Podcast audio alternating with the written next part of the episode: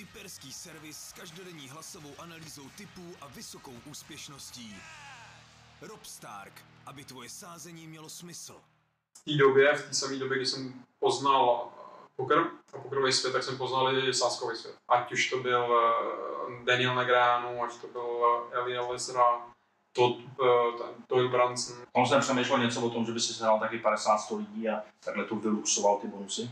My když jsme tam odjížděli, tak tenkrát dolar byl 39 korun. V té době jsem ještě nevěděl, že budu organizovat nějaký větší turné, tak později rádi prostě cizinci a celkově lidi, kteří mají teďka euro a taky zjistili, že to není úplně nejlepší, když musí dělat monetární politiku pro x států místo pro jedno, no tak ty cizinci radši přijdou sem. Celý ten prostor je ukládaný plátkovým zlatem. Mají tady k dispozici vlastní spa, sauna, vana, sprcha, místnost na masáže. Takže jako nabízíme top luxus nejen tady pro hru, i tam, když se člověk chce odpočnout eh, na hotelu.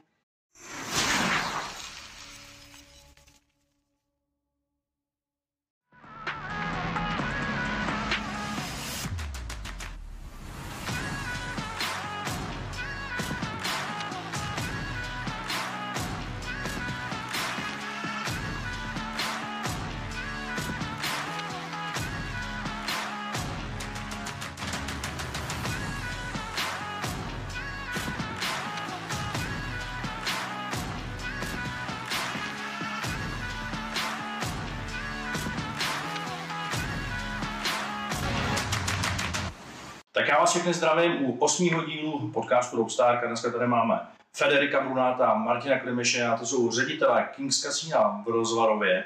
Je to taková Vegas v Evropě. Já vás tady zdravím, pánové. Zdravím tě. Zdravím tě. Budeme si povídat dneska o kasínu, o životu v kasínu a pojďme se na to podívat. Takže tam se Federika. Jak jsi dostal vůbec ke kasínu, Federiko? Jak to začal ten tvůj příběh? Hmm. Můj příběh začínal zhruba tak, eh, když jsem dodělával školu, Gimple. A v té době jsem hrával vlastně jenom fotbal, byl jsem soustředěný do, do, do sportu. Když jsem se přestěhoval z Itálie, tak jsem hrával dřív za Barmu, tady jsem hrával za Viktorku, takže pro mě existovala jenom fotbal, škola, fotbal, škola. No a někdy v 17-18 letech jsem eh, narazil na YouTube na videa Poker After Dark v té době, což byly, což byly takový domácí hry, které se natáčely, hrály se ve Vegas, ve Vinu či v Belážu a v dalších kasínech. A tam se jakoby setkávaly takový ty hvězdy toho pokrového světa. Ať už to byl eh, Daniel Negreanu, ať to byl eh, Elia Lesra, Todd, eh, Doyle Branson a Jennifer Tilly. Lidi, kteří viděli nějaký pokrový film hollywoodský, tak viděli tyhle ty lidi určitě jako, jako komparze v těch filmech. No. No tak v té době jsem si tak nějak ten pokroj se zamiloval, jsem přestal chodit na tréninky, dejme tomu. A vzniklo to tak, že jsem pozval prvních pár spolužáků z Gimplu do hospody místní a první turnaj jsem pomohl teďka, teďka to bylo 50 50 korun ribaj, to bylo teďka nepředstavitelný, v té době to bylo prostě dost peněz. Tak to, tak um, přišlo první turnaj 50 lidí Udělali jsme další turnaj za tři dny, najednou přišlo 60 a tři dny potom přišlo 70 lidí, tak už mi kontaktoval místní pokrový klub. Pamatuju, že ani takových počet lidí nemělo a kontaktoval mě, jestli nechci přesunout ten tehdejší Scissors Cup se jmenoval, protože my jsme vymýšleli s kamarádem jméno, že jsme říkali, tak co máš první na stole? A my jsme tam měli nůžky. jsme řekli, OK, tak se to bude jmenovat Scissors Cup. No, tak jsme to přetáhli do, do, do pokrového klubu který byl v tehdy ještě legální. No a to byl taky ten začátek toho pokrovýho, mýho pokrovýho já, tomu, kdy, kdy jsem začal organizovat a té době jsem ještě nevěděl, že budu organizovat nějaký větší turné eh, později, ale byly to moje první organizace, poté jsem, mi tomu, přestalo mi to jako tak nějak jako bavit, ale ne jako, že bavit celkově, spíš už šlo o jiný peníze, už jsme jako tahali z těch lidí jako víc peněz, peníze, než jako by se ty lidi bavili, což úplně nebylo součástí já. To jsem říkal, ne, to už jako nechci to dělat. Jsem měl takový pouzový období, kdy jsem um, se vrátil ke studiu, chtěl jsem si dodělat tu, to, ten gimbal, který jsem přerušil kvůli tomu a učil jsem se jazyky a další věci a později jsem se k pokoru vlastně dostal jako dealer, když jsem rozdával karty. Vlastně jsem eh, narazil na, na Kings, jakožto meku. V té době to nebyla jako meka pokru ještě, ale bylo to prostě bylo to místo, které nabízelo ty největší garance, které mohly být eh, kdekoliv jakoby tady ve střední Evropě. No a rozdával jsem, rozdával jsem a postupně mě to začalo bavit a nějakým způsobem jsem, dejme tomu, dělal kariéru, to znamená z, z dealera jsem postoupil na asistenta, v té době jsem vlastně byl první brigádník, který se stal asistentem, pak floormanem a poté vlastně jsem se stal, jsem se stal ředitelem. A ještě, ještě než jsi takhle stoupal, eh, tak eh, vlastně kolik ti bylo roku, když jsi začal pořádat ty první turnaje? To jsi vlastně ještě hrál fotbal, ne? U toho. 17-18 let by bylo. 17-18 let, tak to je docela, to je docela slušný. A byl jsi schopný teda sehnat 50 kamarádů, tahal jsi tam, i- tahal jsi tam i spoluhráče z fotbalu třeba? Uh, já určitě, no. no. Spíš to bylo v, v čase, kdy už oni chodili na trénink a já jsem chodil tam. Ale jo, tak nějaký lidi chodili, určitě to lákalo, samozřejmě kluci lákali holky, že jo, takže holky chodili za klukama a zároveň prostě, když si tam vzal nějaký ty populárnější, ono to bylo už v té době trošku jako strategicky. Když jsem vzal nějaký klíčových pár lidí, tak za ním přišlo další kamarádi a už najednou to bylo 50, 60, 70 lidí, ale reálně v té době to bylo jenom bavit, bavit se a užít si tu hru. A já jsem sám rozdával, to znamená, já jsem to zorganizoval, rozdával jsem to, vybíral jsem vstupní do turné, překalkuloval jsem výhry a, a stíhal jsem to všechno. Až teda mi to trošku přestalo bavit dělat všechno v jednom. Dá se říct, že to bylo takový tvé první podnikání? Dá se tomu tak říct? Určitě, protože v té době už jsem vlastně scháněl lidi z nižších ročníků, který mi tam chodil na brigádu. Ještě, když jsme byli v, eh, v barech, nebo v barech v hospodě, tak jsme nemohli hrát kešovku. Když jsme prošli do pokrového klubu, tak už fungovaly zase cash game, takový to, jak už každý žeton je, jsou peníze. No a té době jsem lidi z nižšího ro- ročníku, vlastně jednoho z mého kamaráda hlavně, tak jsem ho zval. Platil jsem mu vlastně cestu do, do Rokycan, to bylo, to bylo Rokycany. Ještě k tomu jsem mu platil eh, za noc prostě třeba 1000 korun, 1500 korun za to, že od, od rozdával tu, tu kešovku. To bylo takový podnikání se zaměstnancem, v podstatě, když tak. Tak podle toho, co říkáš a podle toho, jak máš asi organizační schopnosti, tak ty jsi pro to Kings Casino jako ředitel úplně zrozený, viď? To jako doufám. ne, nevím, doufám, ale jako říkám, v té době jsem si to ani neuvědomil. V té době spíš jsem hledal svoji cestu a, a svůj... Říkám, něco, co můžu říct, je, že když takhle mladý se člověk dostane k takovým věcem, tak nastoupí další problémy. Nastoupí problémy toho, že vydělávání moc peněz za jednu noc nebo dvě noci hodněkrát do týdne když člověk nemá finanční myšlení k tomu, aby reálně věděl, jak eh, ty peníze buď to investovat nebo používat, tak to je jako cesta do pekel. v tom. Takže to byl můj největší problém, když jsem si jako uvědomil, že, že to takhle nejde. Za co jsi ty prachy utrácel nejvíc? No já celkově za oblečení, vždycky jsem měl rád modu, vždycky jsem měl rád hezké oblečení. Jakožto, jakožto Ital, tak prostě takový ty značky italský, tak jsem vždycky měl rád. No a pak vlastně v té době, v té samé době, kdy jsem poznal eh, poker a pokerový svět, tak jsem poznal i sáskový svět. To znamená, že, že celkově ty bonusy tam na mě vyskakovaly pořád, Fortuna, 100% bonus, Tip Sport, eh, 100% bonus, sáskovky byly legální v té době, ty mezinárodní, B365, B-Win, uh, Bet, Bet and Home, jako těch sáskovek tam bylo strašně moc. A všichni nabízeli docela bonusy, které mě přišly trošku směšné, jakože protoč první vklad dvakrát, třikrát a dostaneš, dostaneš peníze zpátky. Tak jsem říkal, OK, tak proč ne, jako najdu se nějaký, zajímal jsem se hodně o tenis, jako hodně, to znamená, že jsem znal všechny lidi v žebříčku, všechny hráče. No, vybral jsem si člověka, který měl dobrý servis a člověka, který zase byl schopnější nebo lepší v žebříčku. Třeba typu, ty, třeba Andy Murray proti Julie Isnerovi. No a věděl jsem, že po každém eh, servírováním prostě bude vyrovnaný kurz, no tak automaticky, když byl kurz 2, tak jsem seděl tam, tam, tam, protože jsem tu částku většinou za jeden večer a měl jsem ty peníze v podstatě celkem jako za nic. Takže No. jsi tam našel takzvaný su- surbety.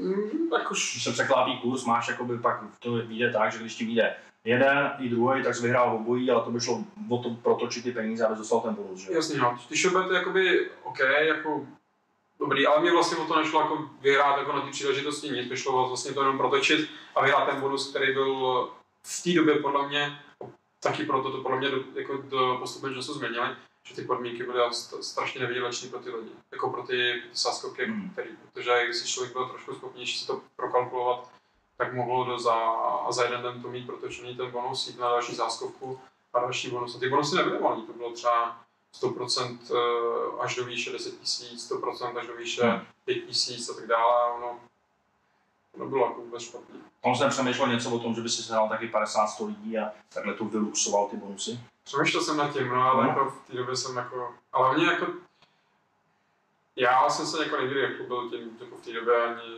nějak jako, že jsem sázel nebo tak něco. V té době to bylo tabu, myslím, že tabu je to pořád takovýhle ty hazardní záležitosti. A, a jako nepřišel jsem jako, že s rodičima nebo tak, jo, tak mám tady jako volno, možnost jako dělat jako rychlý prachy nebo tak něco, tak to udělejme. Jo. A zase říkám, jo, prostě člověk, když si myslí, že je moc chytrý, což já jsem si v té době myslel, tak vždycky narazí. Jo, takže já jsem zase všechny ty bonusy proklíroval, to je pravda, ale zároveň, že pak jsem se nechal eh, vcítit v té chamtivosti, takže jsem to stejně jako postupem času pro, prodělal, protože mě nestačilo jako mít bonus 10, tak jsem chtěl 20 a 30. No, takže ono všechno, všechno je součást cesty životní podle mě, takže je dobrý si to říct, ale je taky dobrý si uvědomit, že ono to má důvod, proč je to tak jednoduchý a proč se to vyklíruje, protože to člověka do toho vstáhne a ten člověk si za- začne říct, všechno je jednoduchý. Já vlastně jsem strašně schopný, jsem strašně matematický genius a přitom jako vypočítat si 4x4 není těžký. A jsi matematický genius? No, nemyslím si. Tak jsi skromlej. A Federico, o jakém se to bavíme roce, kdy jsi začal takhle pořádat ty první turnaje, takhle v těch klubech a mm, tady ty, tady ty sáskový bonusy si hluxoval. Co to bylo za rok? No, vychází to okolo 2008, něco takového. Já jsem ročník 90, takže 2008 to vychází. A vlastně ke Kingsu jsem se pak dostal už zhruba 3-4 roky potom. Hmm. A Martina, jak jsi začal ty? S kasínama. Má- Máš, máš podobný příběh jako Federico, nebo to bylo? No, trošku jiný příběh. Já jsem vlastně v 99. jsem se vracel z vojny, rozkoukával jsem se, kam vlastně se tak nějak člověk upíchne, co bude dělat.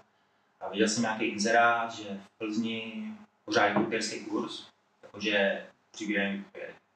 V té době, když jsem kasinu nic nevěděl, člověk zná filmy a všude to vypadá strašně mnoho, takový, že to, tak jsem, i stále jsem na to nechtěl odpovídat, říkal jsem si, tam budou schánět nějaký úplně úžasný lidi s úžasným stylem, s pěti jazykama a takovýhle. Říkal, nevím, ale potom říkal, ok, zkusím to. Přišel jsem tam, zjistil jsem, že to vlastně je úplně standardní práce, jako každá jiná, jako v každé jiné firmě. No a začal jsem vlastně pracovat. Takže v 99. jsem nastoupil v Plzni do kasína, tam jsem vydržel asi rok a půl. Potom jsem jel na dva roky do kasína do Izraele, po dvou letech jsme se vrátil, jsem se vrátil vlastně do Čech. Dva roky jsem byl v Aši v kasínu do 2005 a 2005 jsem vlastně nastoupil do Kings Casina na Rozvadově a od té doby už jsem na, na Rozvadově. Mhm. A Jaká byla tvoje první zkušenost? Chodil jsi takhle do kasína třeba, když byl mladý? Nikdy, jak říkám, já jsem, moje představa o kasínu byla z takových těch filmů, kdy to člověk vidí, že tam je všechno novel, úžasný a takový, a člověk ten český pohled na ty kasína je takový trošku zkreslený. Mají pocit, že je to něco zábava pro jenom nějakou smetánku nebo něco takového, ale dneska už je to zábava pro jakýhokoliv normální člověka. Tak.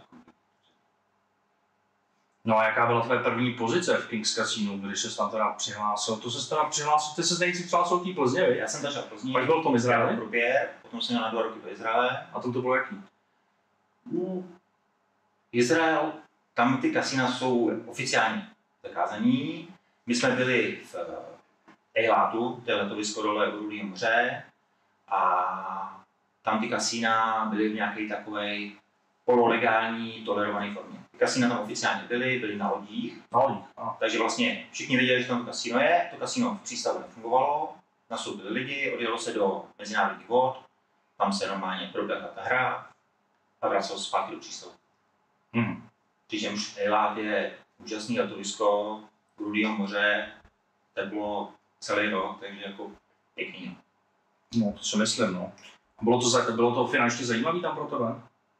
Bylo to extrémně zajímavé, protože my, když jsme tam odjížděli, tak tenkrát dolar byl 39 korun. Jo. Takže jsme právě dělali v dolarech a bylo to, tedy to bylo jako hodně zajímavé.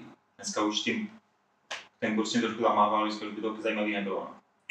A čím to je dneska? Hele, tak ta koruna je silnější, nebo, nebo ty uh, dolary, libry, eura jsou slabší? Hele, čím to je? Čím to je pánové? To je Myslím si, že monetární politikou celkově Spojených států. Jako viděli jsme to teďka na tom, eh, na tom příkladě toho, jak byly ty helikopter money, jak tomu budeme říkat, jak eh, byl Donald Trump, tomu, tak eh, Fed začala tisknout strašně moc peněz, přestože vlastně už reálně ty peníze jako v té ekonomice jsou. No a tam přišla taková ta inflace, kterou oni jako sice se snaží jako krotit nebo dávat najevo, že není tak jako tak není tak eh, nebezpečná pro tu společnost ekonomickou taky, ale jako je to, je to šílený, jako nemůžete tam tisknout, aniž byste měli nějakým způsobem eh, reálně nějaký, dejme tomu, long term plán s tím, že prostě jsme největší ekonomika světa, takže my si budeme tisknout, co chceme. Naše fed, federální jako rezerva, Federal Bank je vlastně si může dělat, co chce.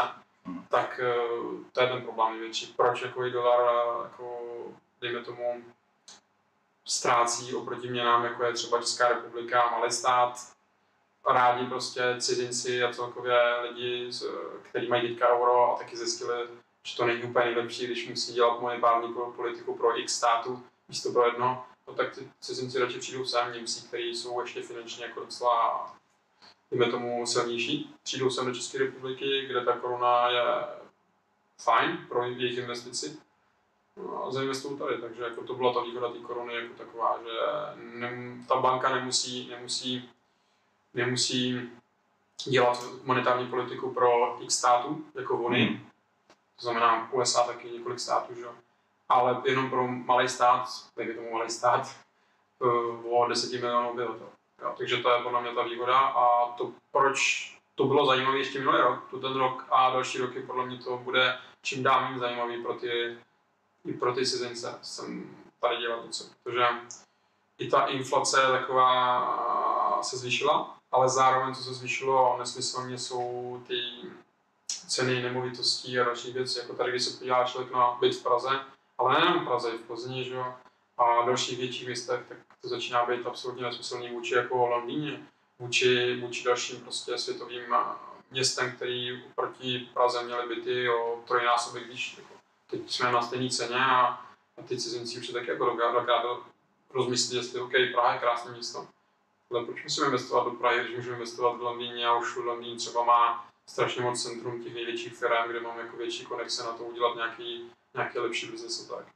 No to je strašně moc aspektů, který, který si myslím ovlivňují tuhle záležitost toho dolaru postupem času. No v podstatě, v podstatě, kdybych to trošku přeložil, dal k tomu nějaký vlastní pohled, tak to kvantitativní, kvantitativní uvolňování těch peněz, tak v té Americe v Evropě je prostě řádově násobně vyšší než v České republice a možná to je teda, možná to je teda tím jeden z těch důvodů taky. No. Je to asi. Mhm. Když se vrátíme k tomu, Martine, jak dlouho ti trvalo dostat se na takhle vysokou pozici, jakou dneska máš? A já bych řekl divákům, ty jsi vlastně ředitel živý hry, vlastně celého Kings Casino. Kings Casino je dneska největší, dá se říct, kasino v Evropě, že jo? Nepletu se. tak to největší kasino v Evropě. Byl jsem nastoupil vlastně 2005 na pozici nějakého dílera inspektora, něco takového. Po nějakých dvou letech jsem dostal pozici Big Bosse, to už nějaký takový ten, který tam koordinuje tu práci, rozděluje ty lidi a to. Ještě můžeš říct ještě divákům, dealer, ta první pozice, můžeš vysvětlit. Uh, klasický dealer je ten člověk, který ho potkáte za stolem. Je to ten člověk, který vlastně je ten, se kterým nejvíc komunikujete. Je ten člověk, který vám rozdává ty karty, vyplácí vám sázky, bere žetony, pracuje vlastně. To je ten člověk, který... Je to vlastně ta základní pozice a je to vlastně ta nejvíc, nejvíc, nejvíc pracovitější pozice. Prostě A nejdůležitější možná, veď? jedna z nejdůležitějších určitě. Tenhle člověk, který tu práci odvádí, musí být, musí mít všechno. musí umět dobře počítat, musí umět nějakou manuální zručnost, musí mít perfektní customer service, aby s hostama mluvit, aby to. A, takže ve výsledku ta první pozice je jedna z těch nejkonitějších.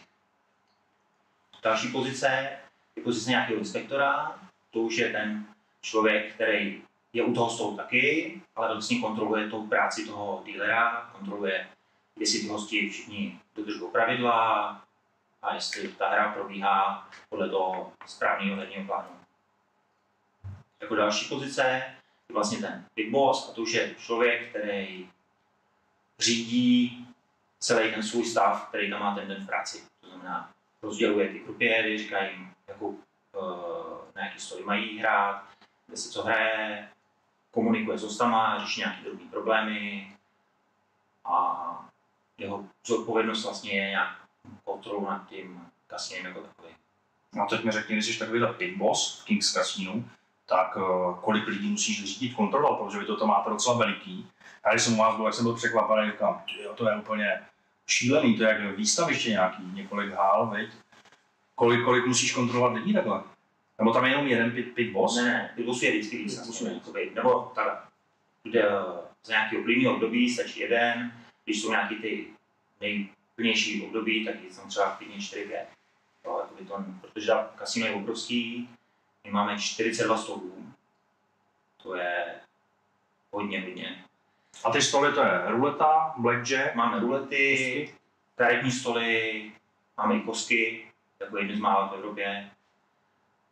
A dneska ty karty jsou vlastně, máš blackjacky, různý druhy blackjacků, dneska už se hraje nějaký free blackjacky, switch blackjacky, potom se hraje ultimate poker, to je podobná variace klasického pokru, co lidi hrajou mezi sebou, tak tohle vlastně je podobná hra proti kasínu.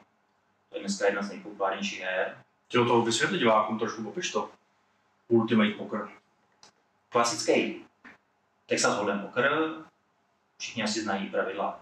Osma každý hráč má dvě karty, na ve prostřed leží pět karet, takže máš dohromady sedm karet, z těch sedmi karet tvojím úkolem je složit nej, co nejlepší pětikaretní kombinaci. Kdo má nejlepší kombinaci, ten vyhrává. Takže na klasickém pokru, kde sedí 8 lidí proti sobě, všichni sází, sází, sází, snaží se získat co nejvíc peněz těch ostatních. Na kasinovým, ty vlastně máš nějaký pevný pravidla, jak můžeš sadit. Ty vsadíš základní sázku, dostaneš svoje ty karty a teď si můžeš rozhodnout, jestli chceš sadit nebo počkat si až na ty další karty. A vlastně tvoje hra probíhá proti kasinu, protože krupier má své karty, potom otevře své karty a když máš lepší kombinaci než krupier, tak si vyhrál, když máš horší kombinaci, tak si prohrál. Hmm. Je tam ještě speciální sázka vepředu, trips, která vlastně je jakoby uh, říct, postranní sázka nebo side sázka, bet, kdy vlastně tu dostaneš zaplacenou, i když vyhraješ nebo prohraješ. To znamená, řeknu příklad, kdyby se ti stalo, že dostaneš třeba barvu, což je velká kombinace, a Krupě by odešel s větší kombinací, třeba s fullhousem, Mhm. tak stejně dostaneš to je stejně jako vyhraješ. Takže to jakoby je Takže jsou tam nějaké trošičku jiný pravidla, takovéhle ty eh, si- side bety. A jak, jak říkáš, eh, a třeba malý, někdo má větší full house, někdo má menší full house, no tak to taky platí, vy. Jo, úplně klasický pravidlo Texas Hold'emu, kdy prostě musíš mít lepší kombinaci, než má Krupě. No a vy na tady ty pozice, kdo hraje ten Ultimate Poker, tak tam potřebujete mít nějakého dobrý, dobrýho pokrového hráče, nebo se to řídí nějakýma pravidlama, jako třeba u Blackjacku, že ten krupier ví, jak, jak ono to je u toho Blackjacku. On když má kolik, tak eh, si bere další kartu. Krupě si do 16 bere kartu, na 17 zůstává stát. Aha. vůbec. Takže je to, ta práce toho krupiera je komplexní. Já, když jsem začal v 99. tady v Plzni, tak mi řekli, tady naučili mě ruletu, řekli, poker, to tě ani vysvětlovat nebudeme, to se tady nehraje, a blackjack to máš jako oko do 21. Tenkrát to tak bylo. Za té dobu se to posunulo, dneska už se těch her je, to portfolio her je obrovský. My samozřejmě jakoby se snažíme být lídr na trhu, tak se sledujeme ten trh, sledujeme ty hry, takže když zjistíme, že někde je něco zajímavého a je to fakt zajímavý, tak my se nebojíme to přivést sem. My jakoby jsme přivedli jako první třeba ten free blackjack. Klasický blackjack máš, že hraješ proti krupěrovi a když máš třeba nějakou dobrou kombinaci, třeba 9, 10, 11, tak můžeš zdvojnásobit celý svůj sázku. Hmm. Takže přidáš peníze, dáš mu třeba třeba za 10 euro, přidáš další 10 euro a když vyhraješ, tak si vlastně vyhrál 20. Verze free blackjacku je, že ty vlastně můžeš nahlásit, že ten free chceš zadarmo. Že ty vlastně nemusíš riskovat žádný peníze navíc. Stejně tak můžeš rozdělit si nějaký karty zadarmo. Je to jakoby víc variant, kdy ty vlastně dostáváš jakoby výhodu toho, toho. Oproti tomu, když při klasickém blackjacku krupier uh, hraje do 21, když má 22 a víc, tak je přes. Tady u tohohle blackjacku, když má krupier přesně 22, tak je standoff na celé hře. Nikdo nevyhraje, nikdo neprohraje. To je, jakoby tak, je to něco za něco vždycky. Ale jakoby je to zase jiná zajímavá varianta pro ty lidi, že oni vidí, že se hraje něco jiného. Tady ty pravidla, tady toho blackjacku, jak říkáš, to je někde jako veřejně známý, nebo když tam člověk přijde, chce si tohle zahrát, tak se s tím může nějak seznámit, protože každý to nezná. My musíme, my musíme mít eh, legálně na našich stránkách vždycky herní plán. V tom herní plánu je všechno popsáno. Od pravidel eh, Blackjacku, Free Blackjacku, Ultimateu, Texas Hold'emu, jak děláme turnaj, všechno je tam. I typy karetní turnajů, který můžeme hrát, eh, kolik se může zúčastnit lidí, jak mají být výplatní struktury, všechno od A do Z. Je to fakt velký, jako velký soubor, ale je to k dispozici. Když člověk půjde úplně na button, jako by úplně dolů naší stránky, tak tam je to gaming plán a tam se člověk může najít. A v tom všechno obsazujeme. Všechno je vlastně potvrzeno eh, ministerstvem eh, financí, musí to být schváleno a jakákoliv změna projde jakoby takovou tu monitorování ministerstva financí, takže tam musí být pravidlo všeho. Když přijdeš do jakéhokoliv kasína v České republice, tak tam musí být nahlídnutí herní plán toho kasína. To je to rychlé. Samozřejmě to asi jako z toho, když si přečteš herní plán Blackjacku, tak z toho moc moudrý nebudeš. Úplně nejjednodušší varianta je přijít ke stolu, pokud je to nějaký aspoň trošku normální kasíno, slušně vychovaný, tak ten grupiér rád ti vysvětlí ty pravidla. No, To, jakoby, to je samozřejmě jedna z práci těchto grupiéra. Prostě on v rámci nějaké konverzace mu ti řekne, takhle to hraje, tohle jsou pravidla, grupiér tahá do 16, když máš tady, můžeš si nabrat kartu, nemusíš si brát kartu. To je vlastně funguje. Takže když se vrátíme k tomu pitbossovi, na pitbossovi se byl a pak si postoupil kam ještě? Jaký jsou ještě další pozice? Potom už další pozice bylo, 2017 jsem se stal vlastně ředitelem celý živý hry. Mhm. kde vlastně jsem se dostal do vedoucí pozice celého toho oddělení. Kolik tam dneska uh, máš pod sebou lidí? Já mám 8 pitbossů a přes 90 klubů mám dneska. Ty jo, 90 kupy, 8 pitbossů. A se všema musí být v kontaktu se všema. Denně mluvíš? No, na denní bázi si každým nemluvíš, ale jako musíš, samozřejmě je to klasická vedoucí pozice, jakoby komunikace s lidma, napříč odděleníma, to denní práce. No. Co bys, co bys, o, sobě, co bys o sobě řekl, jaký musíš mít skill a schopnosti, aby si zvládal takovouhle práci dělat. Mně napadá, že musíš mít taky analytiku, nějakou, možná matematiku, organizaci, viď? Tak určitě je důležité si nějak, nějak umět ty práce zorganizovat. Není možný tam lítat zleva proprava, už nějaký ten. Myslím, že určitě aspoň můj názor je takový, že je důležité uh, u nějaké vedoucí pozice mít nějaký nadhled a nějaký klid. Není, myslím, že takový ten šéf, kdy prostě lítá tam a hází, jsou, lítají všude blesky, tak to úplně není to správný. To je jako můj názor. Říkám, že každý může mít jiného. A No mně přijdeš takový klidnej. To jsi takhle klidnej potom i, i na tom place. Je, je.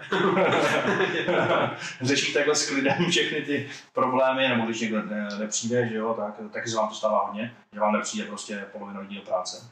No to se nám naštěstí nestává, protože ne.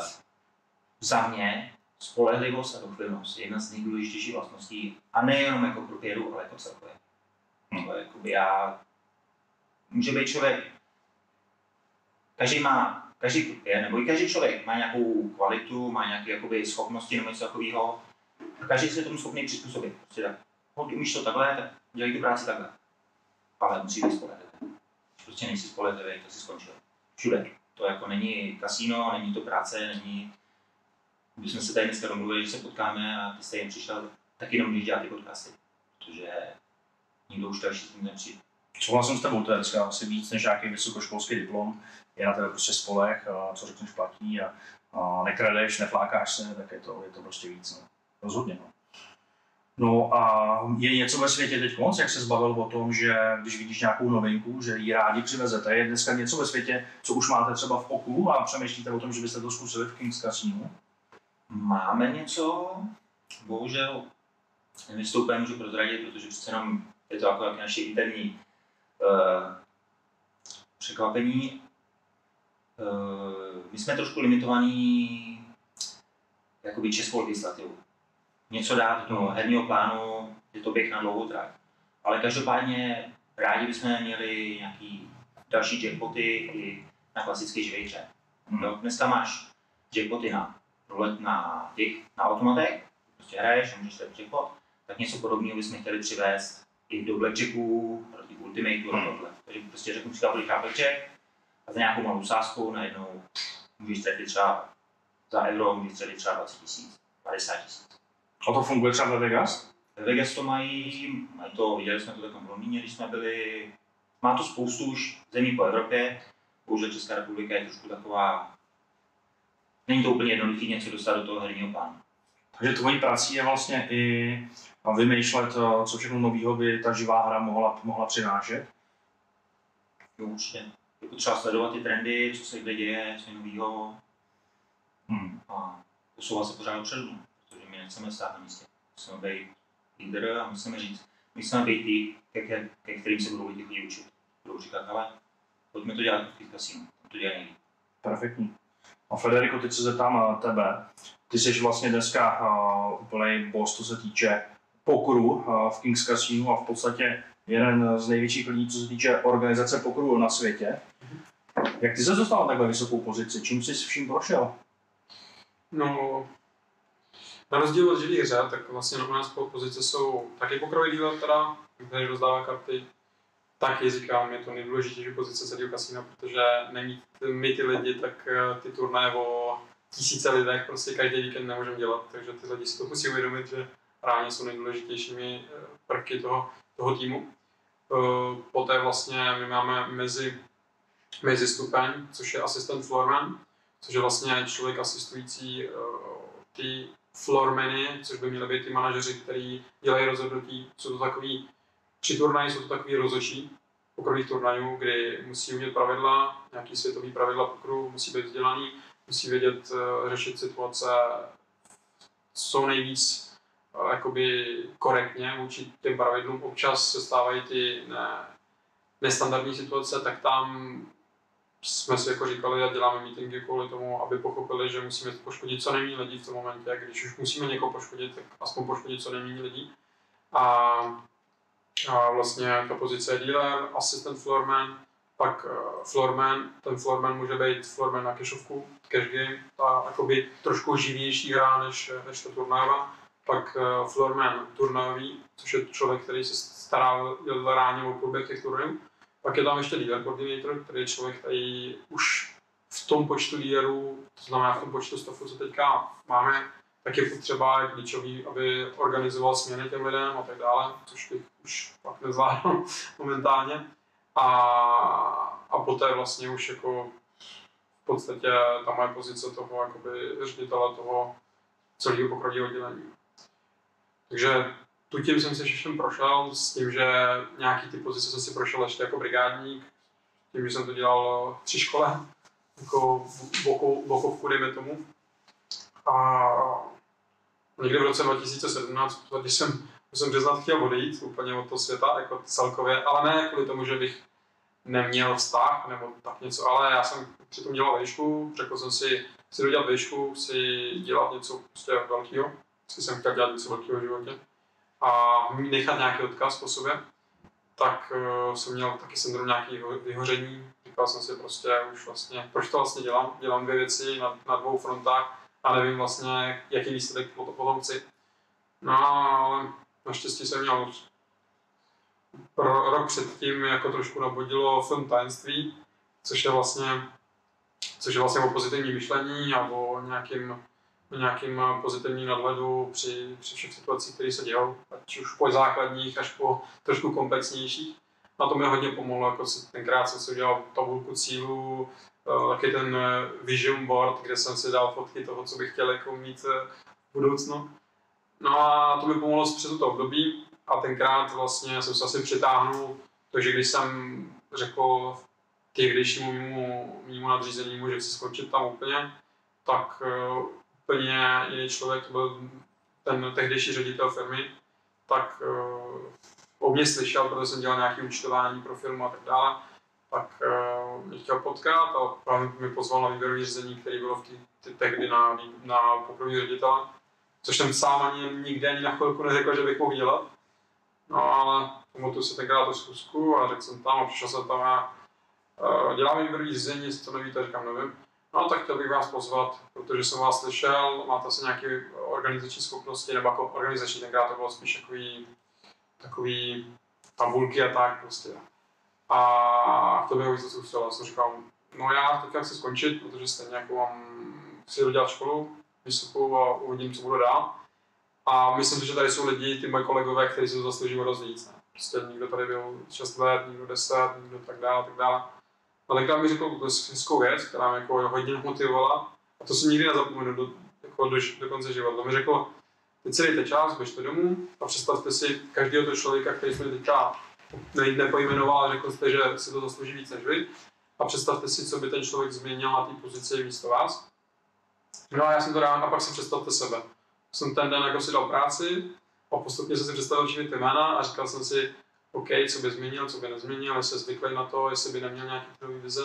A pak jsem došel ke mně a přešel jsem psát, psát, psát, psát, psát a udělal jsem reálně několik čtyřek věcí, které bych změnil. A to bylo od pohledu lídera, to znamená, že jak jsem si prošel a jsem si viděl, že management dělá rozhodnutí a říkal jsem si, to je nesmyslný rozhodnutí z dlouhodobého hlediska, je to sice super z krátkodobého, ale musí si uvědomit, že vytvořili si precedent, který jako nemohli, nebudou moc dělat pořád, protože si budou vytvářet problémy. A takovéhle věci jsem tam začal psát, psát, psát. Přišel na to výběrové řízení asi dva dny nebo tři dny potom. Měl jsem taky ty papíry připravený před sebou. No a vůbec jsem se na něj nepodíval. Jenom jsem jako vyprávěl, mluvil, mluvil, mluvil, až jsem mi ptal jako, že jsem měl ty papíry a nakoupil jsem na to, jak je to možné. Já jsem říkal, asi to jako, najednou jsem v sobě našel tu motivaci. No a to byl ten, ten motivační prvek, který mi jako pomohl eh, chtít jako nebo já jsem to vnímal tak, že v té době, a myslím, že asi Martin to taky věděl, že jsme spíš jako přebírali věci a částečně dělali jsme velké věci, ale používali jsme jako hodně inspiraci druhých v těch věcech. No a já jsem si v své hlavě říkal, že prostě musíme být ty, který musíme nahodit trendy, protože jako máme na to predispozici, máme na to prostě místo, máme na to všechno ale jako musíme dělat ty velké věci, musíme lákat ty, ty lidi z celého světa, aby přišli do toho rozhodovat. A myslím si, že prostě celým týmem jsme začali spolupracovat i celkově lépe od, myslím, od toho roku 2018 a tak dále. Sdílení jako ve firmě funguje víc na bázi toho, ty máš myšlenku, my ji projdeme spolu a pak se rozhodneme, co bude lepší. A to je ten prvek, který prostě podle mě nám udělal ten krok dopředu, kdy asi můžeme říct, že je to skvělý, ten posun a že to máme ještě před sebou dlouhou cestu, aby to bylo ještě lepší pro všechny. Takže tak nějak bych to viděl, ten eh, posun mý hlavy, kdy jsem si vlastně uvědomil, že můžu dělat i tu pozici. Ale nebylo to vůbec jako mým snem, to přiznávám na, na rovinu, že to... Chtěl jsem se stát fotbalistou, když jsem byl malý, pak jsem se chtěl eh, dělat eh, různé věci, že jako chtěl jsem být investorem, chtěl jsem být tamto, tamto, nakonec člověk si uvědomí, že trošku překonvertováno do jiného odvětví, může dělat vlastně trošku všeho, ale nejdůležitější je prostě, a to jsem měl v té době, když jsem si říkal, že se chci zlepšovat, to, že každý den se chci zbudit a chci se cítit, že dělám něco nového, něco velkého a něco se dává význam a hlavně chci každý rok prostě se podívat, že jsem lepší část sebe, nebo jako upgradeovaná verze sám sebe. Takže tohle to, co se snažím. No o vás se říká jako o Kings Casino, že je to v podstatě eh, Vegas v Evropě a chodí k vám docela i zajímaví lidi, třeba ze zahraničí může říct, kdo se přijel podívat na poker nebo zahrát si k vám poker, nebo kdo k vám jezdí. Mm-hmm. Když se podíváme z pokoru, tak jako už jsme lákadlo, protože máme přes 130 eh, stolů jako jenom pokoru. To, co říkal Martin, vlastně bylo, že já ale máme ještě 130 stolů pokoru, takže jsme schopni zorganizovat, už jsme zorganizovali několikrát turné, které mají který měli téměř uh, 7 tisíc registrací, což jako je fakt jako ohromný číslo. To znamená, že sedící najednou bylo přes tisíc lidí.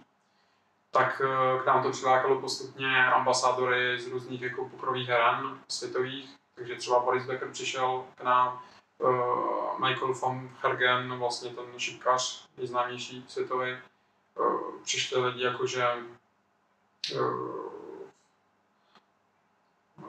teď se jako bylo, bylo hodně lidí, nebudu si pamatovat všechny jména, ale prostě jenom u nás rozhledov to přilákalo ráně nějaký ty známý celebrity ze světa, který mají rádi poker a který, když se podíváme třeba na Memora, tak ten nedávno to dal na, na YouTube nebo kde to bylo na Instagramu, co nejsi jistý, ale že tam hrál, myslím, že Casino Online a říkal reálně, že po kariéře chce se soustředit na poker, že miluje poker, objíždí všechny pokrový turnaje, jako jsou Europe Tour, ať už v Praze má, měl v plánu několikrát, ale to byl kvůli sezóně, že mají plnou sezónu, ale třeba to, co je v Paříži, tak je to hodně kouzek, takže tam vždycky hraje.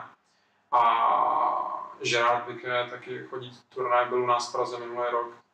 A když se podíváme do Vegas, kde vlastně děláme každý rok, budeme dělat letos takovou lunch, takovou reprodukci našeho kasína, ale jako v pár metrů čtverečních, aby ty lidi cítili v té Americe takový to, co je, co je Kings, a že to není, že oni vyříkají, vždycky, když řekneš Česká republika, tak oni si řeknou, to je někde v Rusku. To je automaticky co odpoví jako v Americe.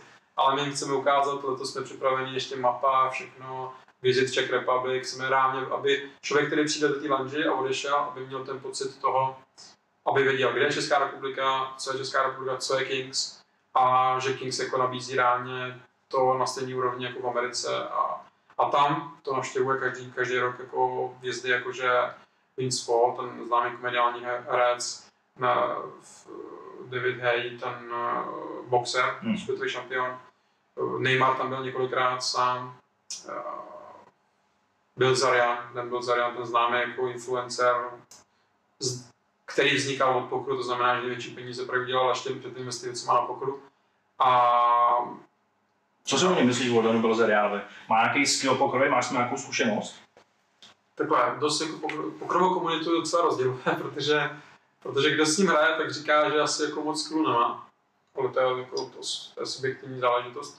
Ale on zase ty jeho historky, který říká, když hrál na s miliardářema vyhrál při jedné hře třeba 10 milionů e, dolarů za večer a tady, a tady to bylo 10 milionů, pak 100 milionů, tak, tak je to možné, protože údajně nějaký profesionální hráči zasponzorovali jeho říká se tomu, že prodávám procenta. Mm-hmm. To znamená, víš, že bájň toto večera je, hraješ s jedním člověkem a bájň je třeba 10 milionů, pásnou nebo 100 milionů nebo milion, tak on je schopný si to rozprodat mezi nějakými profesionálama za nějaký procent. Řeknu mu, nemusí to být ani jenom za peníze, ale může to být, hledám ti 10%, ale ty mi uděláš, ty mě naučíš. Naučíš mě prostě strategii, jak hrát headset. To znamená jeden proti jednomu.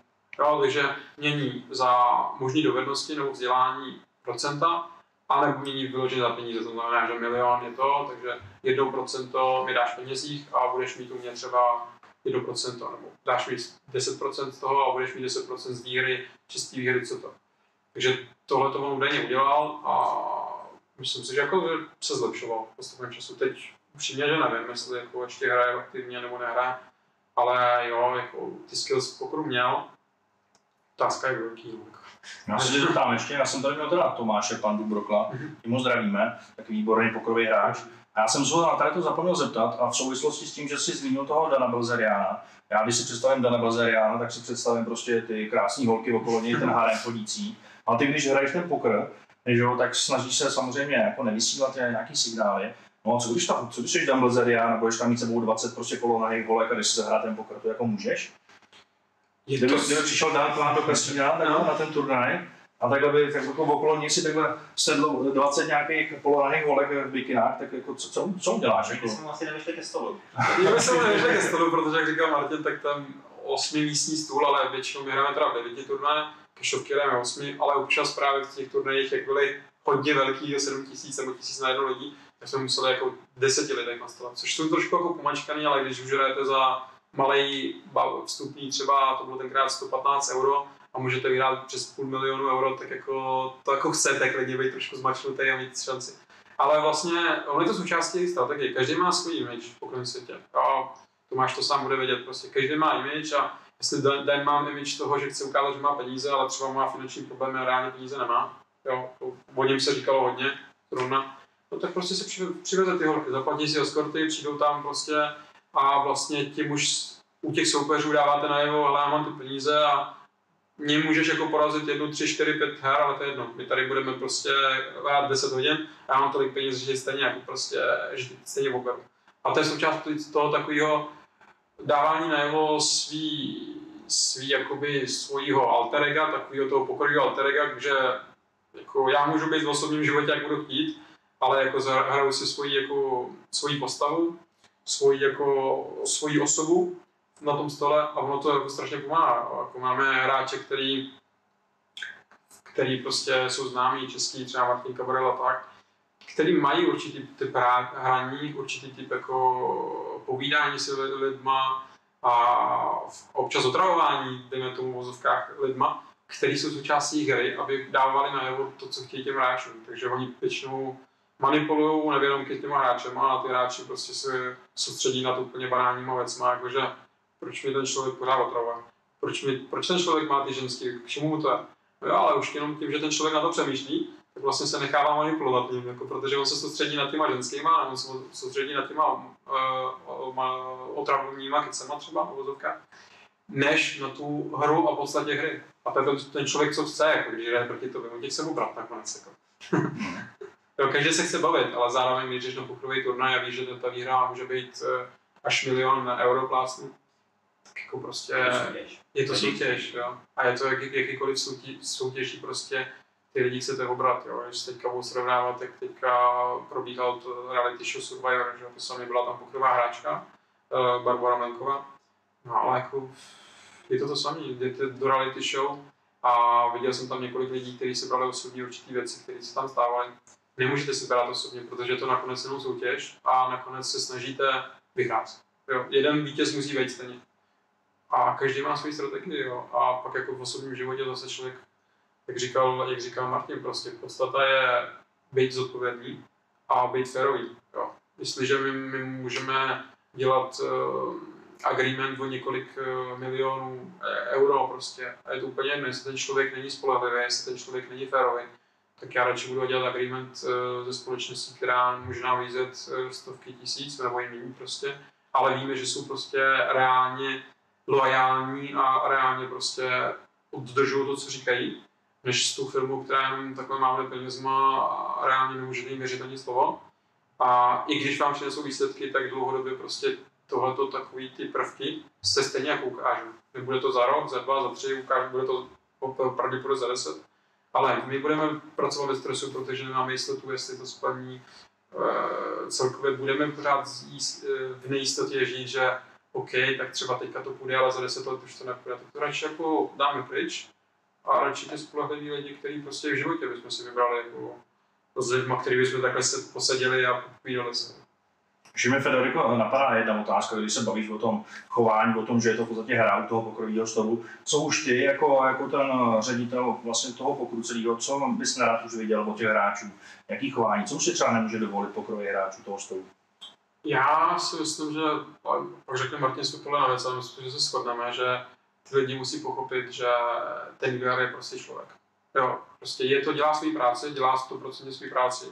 Jsou dny, které jsou náročnější, to znamená, když máme turnaj o, o deseti dnech a deset dní prostě dělají, dělají ty lidi prostě několik hodin v kuse, protože je těch hráčů hodně a musíme reálně nabízet ten nejlepší servis, co můžeme si lidi musí uvědomit, že to je hráč, že když rozdává karty, tak to neovlivní.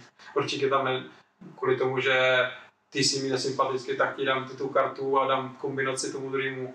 Ani matematický genius nedokáže udělat něco takového. Máme míchačky, které promíchávají karty, jo. Takže jako nic takového není a ty lidi si to musí uvědomit. Já vím, že to je těžký v, v zápolu emocí, že si třeba prohraje hru, ta hra byla matematicky pravděpodobnost 2% na té poslední kartě, že prohráš, prostě se to stane ale takový to nadávání na ty lidi prostě, eh, jakože X dealer, ty běž někam, prostě nadávání třeba na, na rodinný příslušníka, taky ty věci to absolutně já nesnáším a děláme na to jako automaticky banujeme ty lidi, automaticky jim zakazujeme hru, protože to je, to je něco, co vždycky ten člověk, první věc prostě nějakým způsobem si uvědomit, že jsi člověk, on je člověk, ty jsi klient, samozřejmě máš něco prostě, máš nějak, nějaký nadstandardní servis a je to v pořádku, ale taky musíš respektovat ty lidi jako lidi. A toto je podle mě to, co ještě v dnešní době. Ale musím přiznat, že je to víc tady, v České republice, uh, kde se to děje, paradoxně, než třeba když člověk se, se podívá třeba do Vegas, tak ve Vegas jako ty lidi, ať už jsou, se říká o Američanech, že jsou emotivnější a další těch věcí, ty lidi jsou, berou v klidu věci. Jo. Podívat, tady je fronta, stane se jedna fronta za týden a ty lidi nadávají. To organizace k ničemu a tak. Jo. Já jim to většinou vysvětlím a je to OK, ale prostě nadávají úplně, jak to děláme schválně, kdyby jsme nechtěli, aby oni hráli. Pak se podíváte do Vegas, tak jsme tam byli v roce 2019 třeba a při tom v roce, se pokryl Martina, ty lidi jsou mají rádi, že jsou ve frontě. Protože oni se cítí, že to bylo vidět, oni se cítí prostě, že jsou součástí něco důležitého. Jo, oni prostě jsou část, to, že jsem ve frontě a čeká se mnou prostě dalších 100 lidí, znamená, že já budu součástí toho velkého turnaje, o kterém každý bude mluvit. Jo. A ta filozofie je jiná. Prohraju, tak nic. Prostě přišel jsem se za, uh, pobavit se. Oni si většinou dělají ten budget třeba v průběhu roka a půl a ty, třeba ty lidi, kteří už ani nepracují, nebo ty mladí lidi, kteří jako dělají úplně jinou práci, dají si pro ně ten 10 tisíc 10 tisíc dolarů buy vstupní do toho turnaje, toho největšího roce, tak není tolik jako pro nás. Že? Jo? A oni si to prostě dají stranou, dají stranou a přijdou si a už a jsou rádi, že tam přijde, že tam bude toho 3. července před, před den nezávislosti v Americe a přijdou a začnou ten main hrát a jsou rádi, že jsou zúčastní toho velkého turnaje a už počítají s tím, že pravděpodobně ty peníze prohrajou, ale že možná budou ten vítěz, který bude ve všech zprávách a všude možně a vyhrajou těch 10 milionů. Prostě, protože většinou to jsou takové ty částky, které se pohybují pro ty vítěze. Jo. Ale jako to je ta jiná filozofie a to to. Oni, hodně lidí tady přijde a myslí si, že prostě se stanou milionáři díky tomu, že najdou systém, jak porazit kasíno, najdou systém, jak porazit eh, ostatní hráče, protože jsou chytřejší než oni. Ale prostě ten prvek zábavy tam vždycky je. My všechny novinky a věci, které děláme v kasínu, jsou jenom kvůli tomu, aby bylo, aby bylo víc aspektů pro ty lidi, jak se bavit. Jo. Je to o zábavě hlavně, ne? Je to hlavně o zábavě. Jako, Kasino je zábavní podnik. Do kasína, když se někdo rozhodne, že půjde do kasína, tak by tam víc myšlenku, že si, že si užije večer, se pobaví.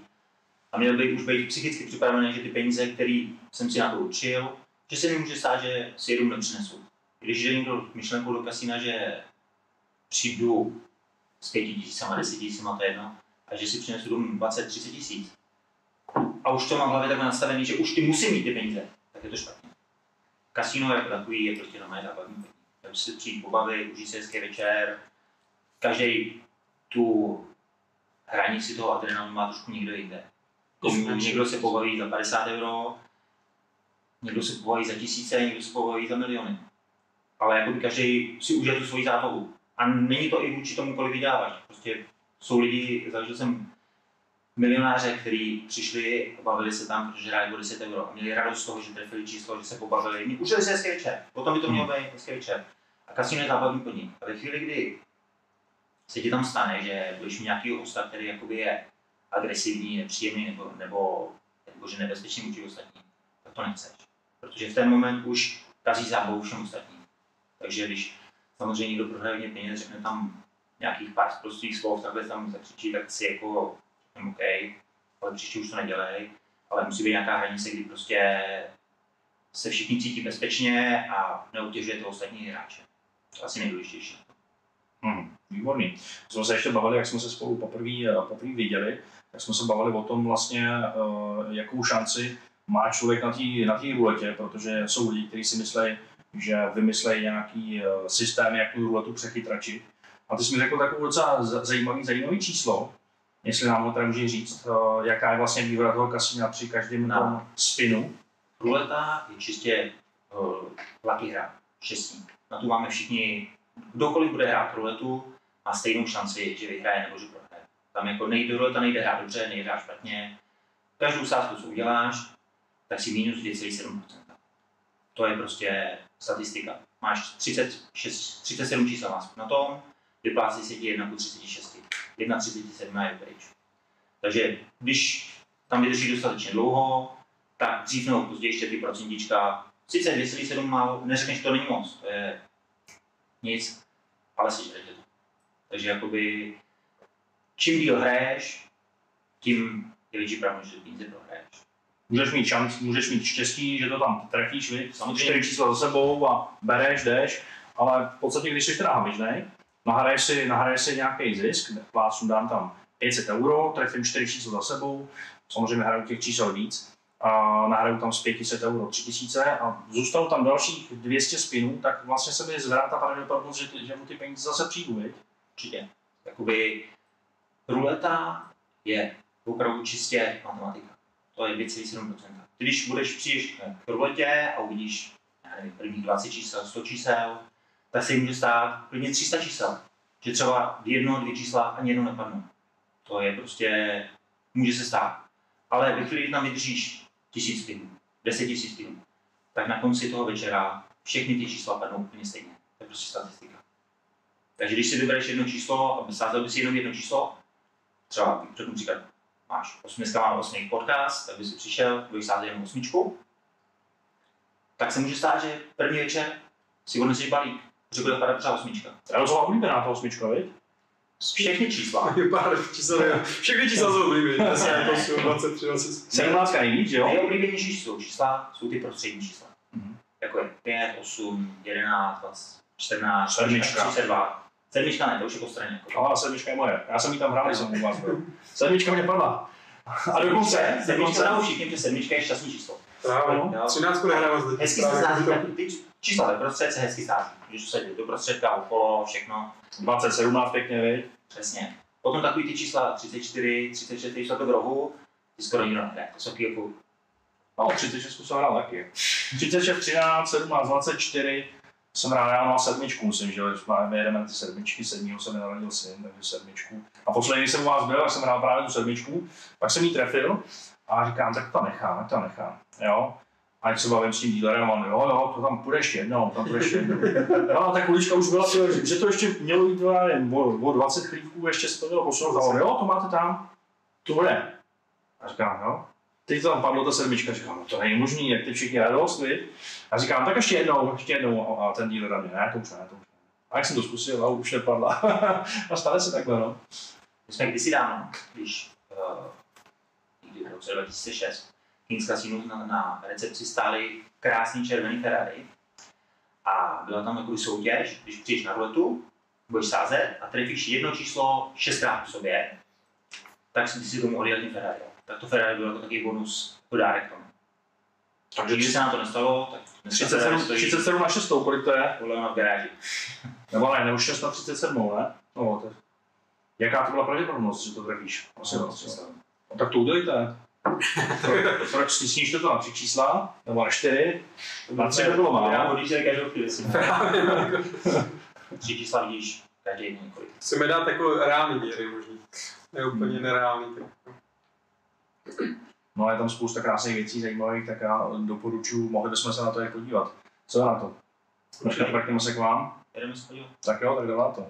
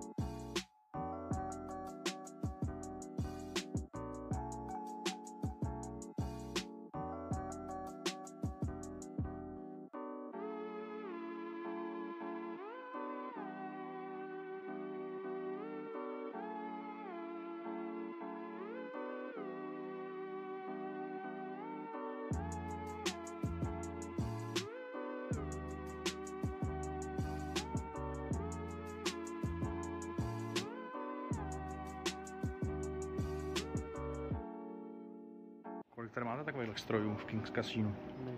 Přes 350 automatů máme v celém Kingsu.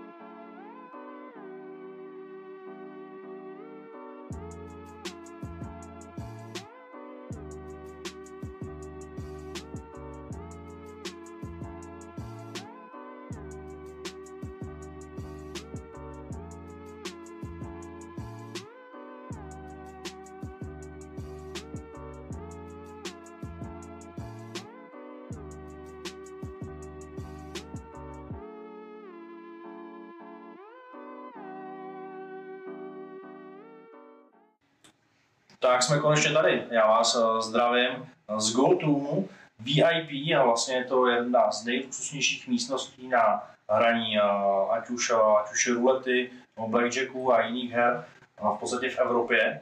Je to tady opravdu krásný a konečně jsme tady dorazili. A pojďme si něco říct o tady tomu Gold Roomu. Martine nebo Federico, řeknete nám něco o té místnosti? Je to místnost, my tomu nazýváme VIP, double VIP, to prostě už ultra VIP místnost pro naši speciální hráče, kdy této místnosti, v celém prostoru, ty hráči mají naprostý soukromí. Mají tady stoly, které budou chtít hrát, asi můžou chtít zahrát ruletu, blackjack, to banko, libovolnou hru, jsme tady schopni postavit. Mají tady k dispozici vlastní spa, je tady krásný sauna, vana, sprcha, místnost na masáže. Je to tady extrémně jakoby privátní, že každý se tady může zahrát v klidu, nikdo neruší. Takový prostě privátní místnost. Zvláštností bych poukázal asi na ten překrásný lustr. Formu takového draka. A celý ten prostor je ukládaný plátkovým zlatem. Je to barva, je to normálně zlato, plátkový, tady natírali to, když to. Je to unikátní místnost, myslím, že takovou v Evropě hned tak nenajdeme. Kolik si myslíš, že to, že, že to stálo eh, vybudovat takovýhle krásný prostor pro hráče? Nedokážu říct přesně částku, Já myslím, že se docela trefil, že to bylo. Bylo Je to hodně, myslím. je to všechno laděné do toho, co tady očekáváš od té místnosti, že se tady bude dít. Očekáváš, že se tady bude hrát ultra VIP hra, tak to musí připadat ten ultra VIP místnost všechno. Jsou Tady překrásné obrazy, je to, je to prostě skvost. Je to takový, už to není možná ani místnost, je to spíš takový umění, to si dneska přesně umění, to je správně slovo. Co si tím máme představit? VIP hra, ultra VIP hra, ultra VIP hosté. Můžou to být buď hosté s vysokýma penězma, který ty hrát o až miliony, případně to můžou být nějaký i celebrity, který nechtějí být viděný. Chtějí prostě mít svoje soukromí, tady vlastně vzadu je vstup, ty se dá vstoupit, nikdo nevidí, že někdo přišel, odešel, každý to má svoje chody. Federico, a řekni nám ještě něco, něco ty o tady té krásné místnosti. Je to, je to taková hlavní, hlavní eh, nejhezčí věc v Kings Casino? Určitě patří mezi nejhezčí věcí, nebo mezi největší, nejhezčí místnostníma. Uh, ale začal bych podstatě, že letos budeme slavit 20 let narození kasína. Kasino se tenkrát založilo v 26.6.2003. Založilo i momentální majitel Lon který bude asi známý pro dost lidí. A je to člověk, který uměl, který vždycky měl rád starožitnictví, podnikal v tom, měl rád umění, ať už je to hudební, a či obra, obrazy a další věci. Takže jako tady ty prvky, jak v té místnosti, ale taky v celém kasínu, můžete vidět, že tam jsou takový ten jeho dotek toho, že chtěl, aby ty lidi, ty klienti se cítili jak eh, v, v jedný krásný uměleckým díle. A ať už to jsou ty prvky čínských těch draků, že jo, z čínský, z čínský mytologie, tak eh, jo, určitě to je taková třesnič, třešnička na dortu, kterou on vybudoval pro ty úplně nejvíc top klienty, ale i můžeme pak eh, se podívat na hotel, na toho hotel, který máme, máme tam 450 víc pokojů, kde máme od eh, pětihvězdičkových pokojů, které jsou reálně dost podobný, co se týče barev a dejme tomu a, a, a redací do toho pokoje jako takového, tak jsou dost podobný v tom stylu. A pak máme ještě dalších uh, stovek čtyřhvězdičkových pokojů. Takže jako nabízíme top luxus nejen tady pro hru, i tam, když se člověk chce odpočnout eh, na hotelu. Můžeme ubytovat bezmála to tisíc lidí, když budeme počítat všechny budovy, ať už ty, které máme tady přímo v kasínu, nebo ty, které máme v blízkosti kasínu. A celkově myslím, že tohle je unikát. To finálový stůl, TV stůl je unikát, který máme reálně jenom my v Evropě. Tak, tak velký a tak dejme tomu využívaný a ještě k tomu byl dosti drahý. A, a dalšími unikáty jsou třeba kostky, které máme jako v podstatě myslím, že celý kasino je taky unikát. Vlastně v roce 2003 se otevřelo kasino a my jsme přicházeli, že vlastně jenom ta původní část toho kasína, to malinké kasino, to první to kolo, to bylo vlastně otevřené v roce 2003. Jak kasino průběžně rostlo, rostlo, rostlo, tak jsme přistavili jednu arénu, druhou arénu, třetí arénu a v roce 2017 proběhla velká přístava. Přistavilo se celý to nový kasino, včetně téhle zlaté místnosti a celým tím obrovským hotelem, co máme za námi. Celý to nový kasino je laděný do nějakého Faberže stylu. Je to překrásný, je to... Prostě je to skvost, je to jako překrásný elektronický skvost, strašně se to povedlo. Takže od té doby vlastně od roku 2017 my jsme největší v Evropě. To byl ten moment, kdy se to všechno zlomilo a kdy jsem začal všechno jezdit. Co se tak nejvíc hraje dneska v kasínu? Jaký je typický návštěvník?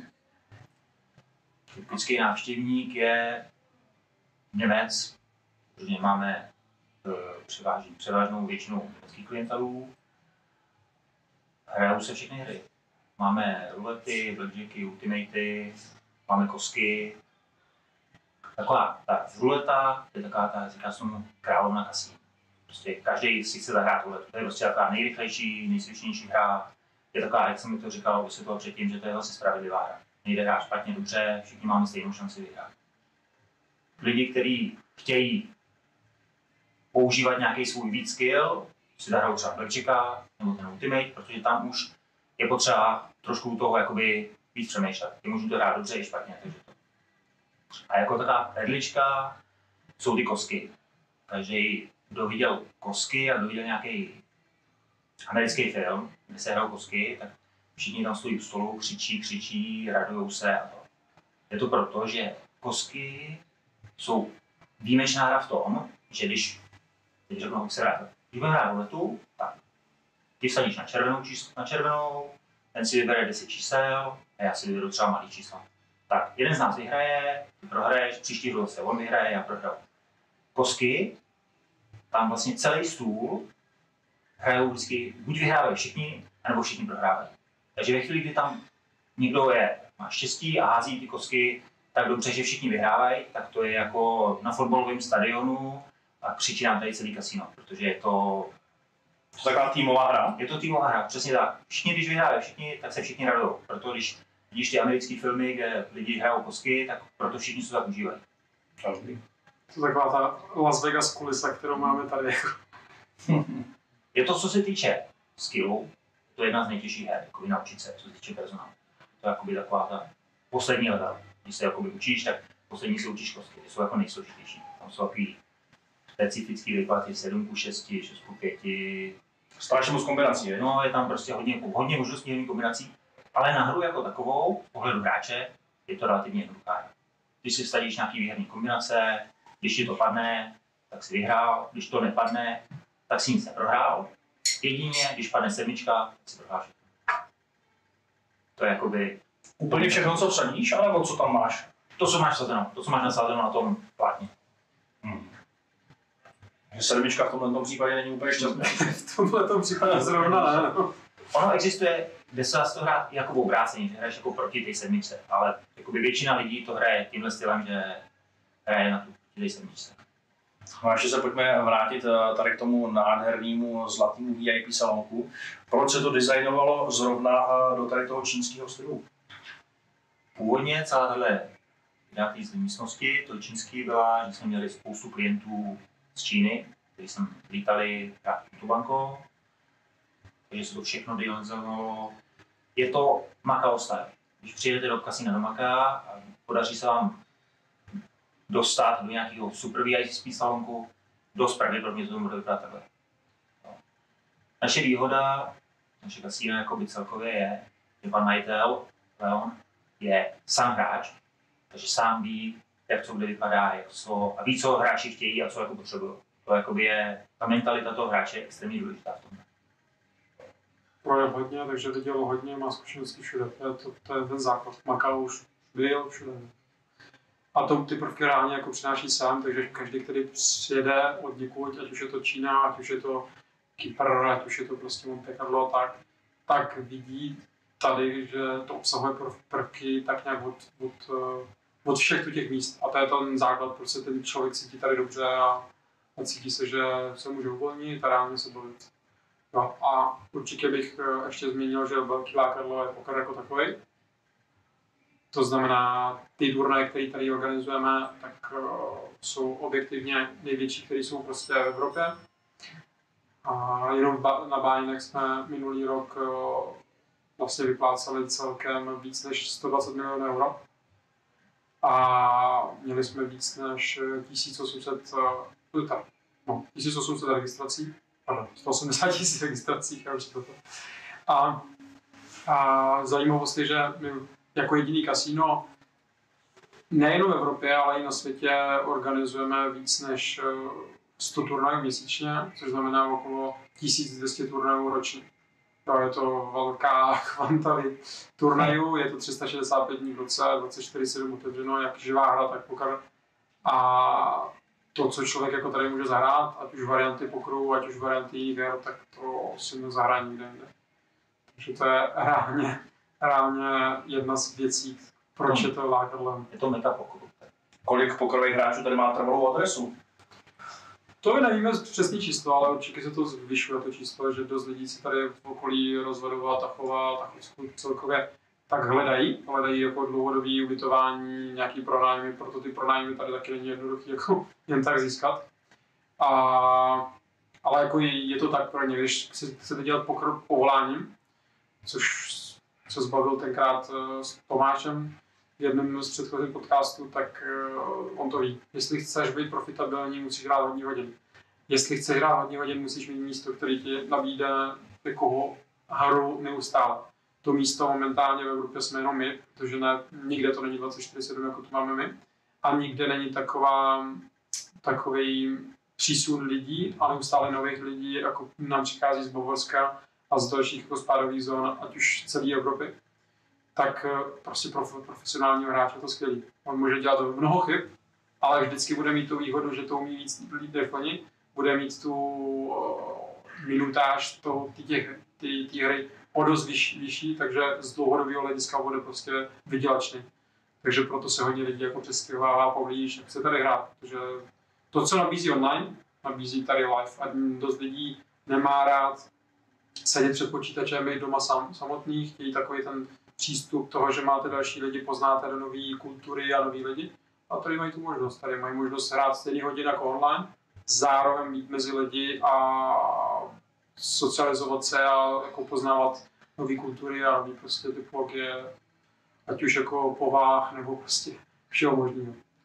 Takže jako tohle je prostě taková ta nejlepší kombinace, kterou člověk v Evropě najde určitě. No je tady ta perfektní atmosféra, která teda úplně dejtne už uh, i ta největší hala. A tady do, do takového salonku se teda úplně uh, nepodíváte většinou. Na kolika penězích tady začínají ty hry? Když by si tady člověk chtěl zahrát, nebo nějaká firma, nebo si to i dá pronajmout na nějaký větší hry, jak to tady funguje? Je to spíš od nějakého depozitu, jako když schopný člověk garantovat pár set tisíc, si zahrát, to tady rádi ubídáme. Mm-hmm. Takže tímto zdravím každého, kdo má připraveno pár set tisíc euro, Dobro, Může si jít zahrát, ano. Jako bavíme se o My jsme nejlepší, tak tady se to všechno eurech, no. Máme minulou euro.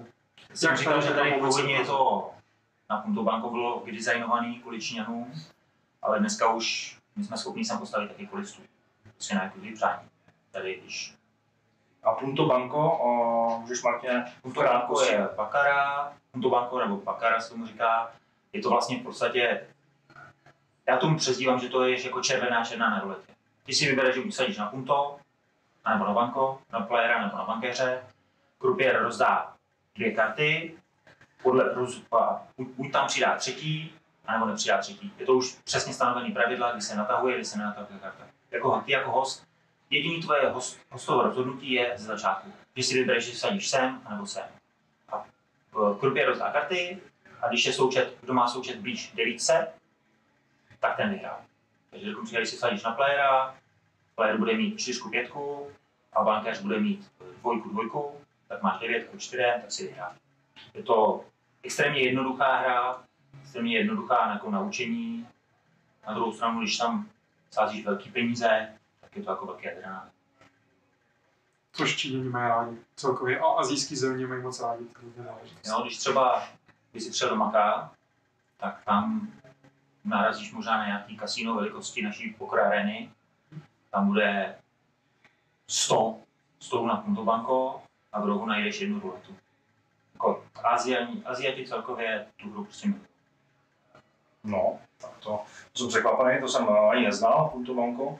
Takže to se dá zahrát tady, tady u vás. A máte to tady v tom eh, zlatém salonku, nebo ještě to máte na... Máme na... standardně tady před salonkem taky jeden stůl pro, pro normální hráče, každý si může zahrát. Jakoby, Není to jenom nějaká VIP specialita. To prostě každá hra, kterou máme, je dostupná pro každýho. Kolik dneska takovýhle vaše kasíno potřebuje zaměstnanců, jestli tady hraje tolik turnajů? Ty říkal, že je to 100 turnajů týdně. Co turnajů týdně, ano, v průměru. A třeba když budeme počítat na pokru, je to zhruba kolem 250 lidí, když budeme počítat celý stav, ač počítáme ty nejhorší turnaje, festivaly, a ty trošku jednodušší, ale je to okolo 250. Martin už vlastně říkal taky, kolik Vysoce něco u nás. No. Já myslím, že celý rezort, včetně hotelů, F&B, barů, pokladny a všeho, je to přes 500 lidí. Přes 500 A zaměstnanců. okolo, okolo, okolo 700 asi, pohybu ze všemu.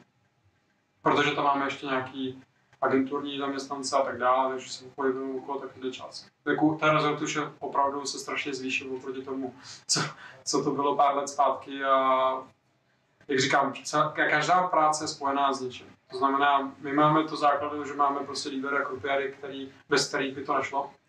Ale jdeme se podívat, když člověk je ubytovaný, potřeba prostě, když člověk chce hrát v pohodě, potřeba být ubytovaný. Když chce být ubytovaný, tak musí mít čistý pokoj. Takže máme uklízečky, které musí udělat reálně těžkou a reálně prostě dokonalou práci, aby dali ten standard. Člověk potřebuje mít jako dokonalý servis, takže musíme mít dokonalý bary, musíme mít dokonalý restaurace. Celkově všechno je spojitý a my musíme zase mít podporu prostě našeho, na, našich kolegů managementu, prostě v ředitelství kasína. To znamená, musíme mít taky určitou spolupráci v tom dělat rozhodnutí. Musíme, je to všechno spojené. Já kdybych neměl určitý členy v mém týmu, tak vím, že by pro mě ta práce vypadala úplně jinak. A směrem bychom nešli najednou sám, ale pravděpodobně bychom šli sám. Takže je strašně důležité si vybírat ty správné lidi podle správných aspektů, který mají ten, ať už potenciál, nebo prostě třeba ten potenciál musí najít ještě v sobě, ale který budou tím směrem, který my jako kasíno, nebo jako firma, nebo jak, já, ať už já osobně, nebo Martin osobně v oddělení prostě si myslíme, že to je nejlepší. Nejlepší pro nás. Ale není to nic jednoduchého. Musím říct, že jsem strašně rád za ty lidi, který v týmu máme a měli výbornou práci. Jsi Federico vlastně ředitel pokru a v Kings Casino. A můžeš přiblížit divákům, jaká je tvoje práce a jak velký tým lidí musíš řídit, jak, jak vypadá třeba takový tvůj běžný den v Kings, v Kings Casino. No, můj běžný den začíná ještě mimo Kings Casino. V podstatě pro mě práce, ale to myslím, že je to i pro Martina, je to prostě 24-7. Já my žijeme tou prací tím, že je strašně moc aspektů, který musíme řídit, když nejsme na, na místě. To pro mě event, který teďka třeba máme, German Championship of Poker momentálně probíhá, je to event z půl milionu a s bájnem tisíc euro, jo, což je už jako ten vyšší báň, co, co tady míváme. Ale pro mě ten event začal prostě 7 měsíců zpátky. Jo. Musel jsem skontaktovat nějaký partnery, uzavřít nějaký, nějaký domluvy s nima, zároveň vědět, jaký je, prostě, jaký je období v roce, jaký pravděpodobně prostě může být nevím, výplaty, nevýplaty v Německu, svátky, teďka zrovna byl svátek ve čtvrtek, takže byl prodloužený víkend, jo. A to jsou ty aspekty, které musíš brát v potaz, když plánuješ nějaký takový event. Takže jako je to, jak bych to řekl, práce je rozdělená na strategické vymyšlení kalendáře v průběhu roku. Další je eh, uzavírání agreementů, které jsou vlastně součástí toho, že prodáváme určitý počet pokojů na hotelu těm partnerům. Musí, očekáváme, že nám přinesou určitý počet lidí na ty eventy a ten druhý, to druhý procento by mělo udělat ta naše spadová zóna, která tady pořád je. Ty partneři musí regionálně taky být nějakým způsobem rozdělený. To znamená, nemůžeme mít eh, každý víkend italský turnaj, nebo každý den holandský, nebo každý den německý. Proč? Protože jako není tolik hráčů zase v těch zónách, aby jako nám to pokrývalo tolik věcí. A pak ta, dru, ta poslední, ale nejdůležitější část, a to jsou ty lidi.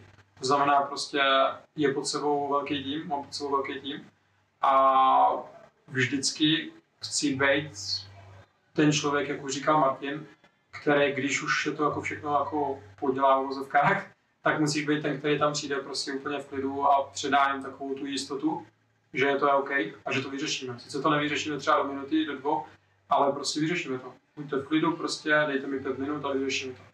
Jo, a to je ten součástí toho, ty jsi zmiňoval v začátku, jako že boss. Já jsem se nikdy jako boss jako ne, ne, ne, ne, nějakým způsobem nedefinoval. Já jsem se rád vždycky definoval jako lídr. Tak když budu chtít někde vést nějaký tým, tak si být lídrem a příkladem pro ty lidi. Jo.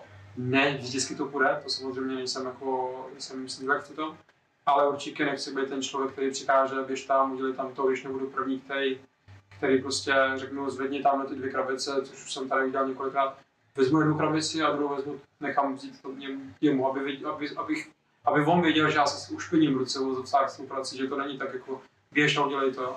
Ta cesta taky pro mě nebyla jednoduchá, pro Martina též ne, a je vždycky důležité si uvědomit, kde jsme začali. Když v tom momentě, když zapomeneme, kde jsme začali, tak je to cesta do konce. Jo? Protože v tom momentě najednou začneme dělat přesně ty chyby, které jsme poukazovali, když jsme byli na nižších pozicích a věděli jsme, že ale, ale on nepřemýšlí vůbec to. Pravděpodobně před ten člověk ani neprošel těma nižšíma pozicema. A pravděpodobně se to ani neuvědomuje, že to může být jinak. Jo. Takže jako raději bych jako řekl, že snažím se být lídrem pro svůj tým a začínají se tam vybudovat mnoho menších lídrů prostě a je to taková pyramída, která si myslím, že momentálně funguje dobře. A jsem za to strašně rád, protože jako první roky v jedné pozici jsou právě budování a hledání těch cest, aby něco fungovalo trošku více automatizovaně, než jako aby si každý den něco dělal a teď už reálně si cítím, že to funguje to, to automatizovaně. Nevím, jak je to u Martina, ale myslím si, že... Samozřejmě, ten nejbližší tým je to nejdůležitější. Jo, ten, protože té práce je relativně hodně, tady klasický práce s lidmi je vždycky to nejhorší. Máš lidi, jak klienty, tak personál, tak prostě všude okolo. Je to, ten tlak je všude okolo. Tak to je strašně důležitý mít ten nejbližší tým jakoby kvalitní. Jo, to jako já mám třeba štěstí, že ty mý nejbližší lidi, kteří mám sebe, ty bosové, že se na ně budu spolehnout a spoustu práce mi jako ušetří. To jako, je prostě extrémně důležitý.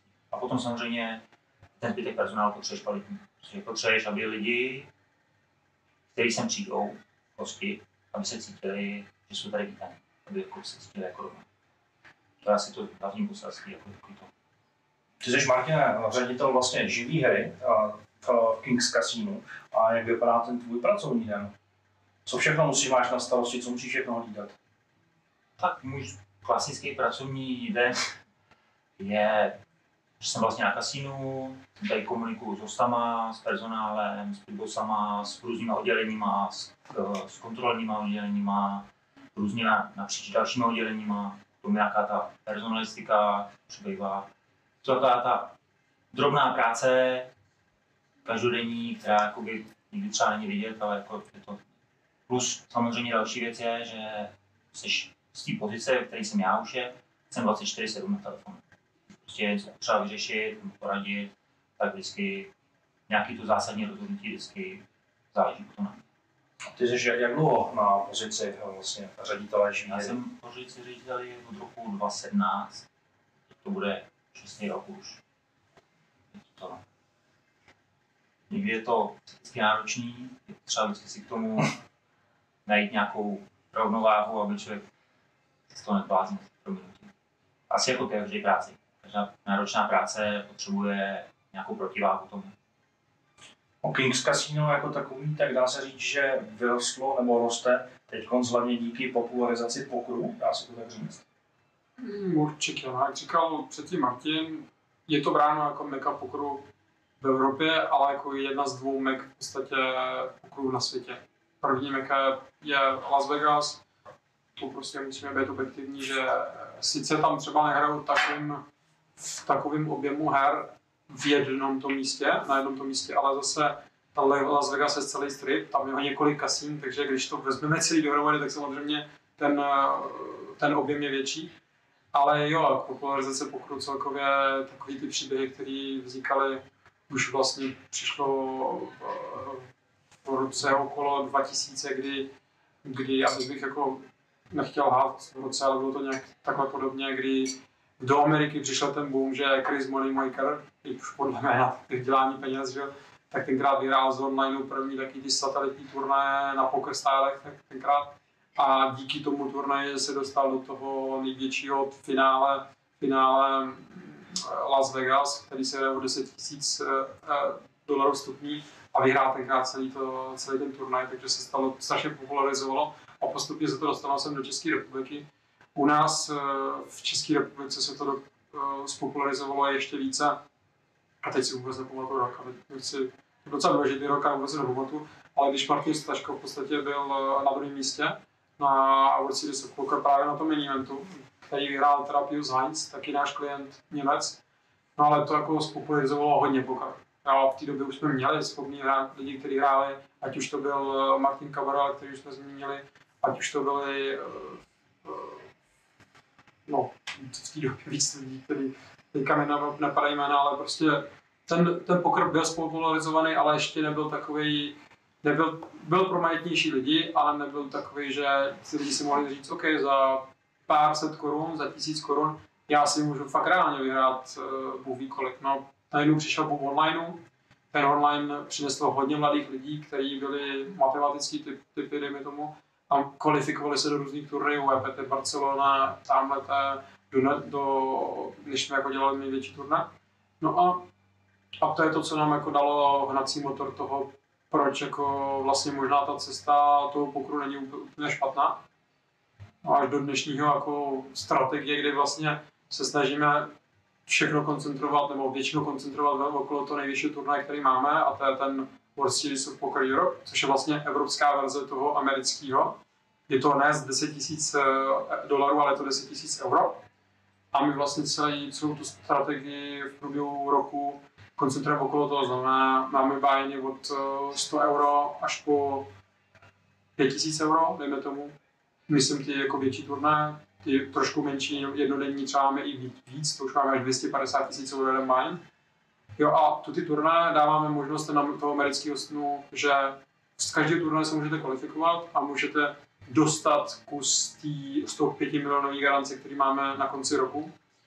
A vlastně kulminace toho amerického snu byla v roce 2021, kdy, kdy Josef Gulář mladší právě z turné Italian Poker Sport za 250 euro byl čtvrtý nebo pátý, myslím, a kvalifikoval se do toho uh, každoročního main eventu.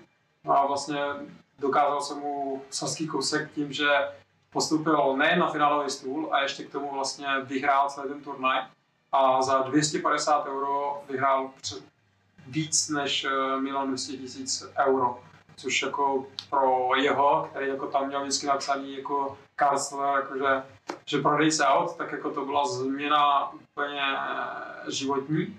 Taky jsem pak měl interview s ním po tom turnaji a říkal, jako, že si si postavím barák a normálně ty komentátoři v Americe, kteří vysílali stále, tak asi si postaví vesnici, teďka možná pomalu, jako, jako prostě na, na, ty české poměry už je to jako o trošku jinačí, ne?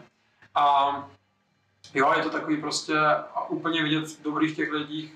My vidíme několik lidí, kteří se za tu dobu, ať už třeba našli ubytování poblíž nebo tak, viděli jsme strašně moc lidí růst. Jo. Byl tady Fedor Holz, který jako tady postupně z malých turnajů se stal jeden z největší, největších profesionálů jako momentálně pokroju na světě.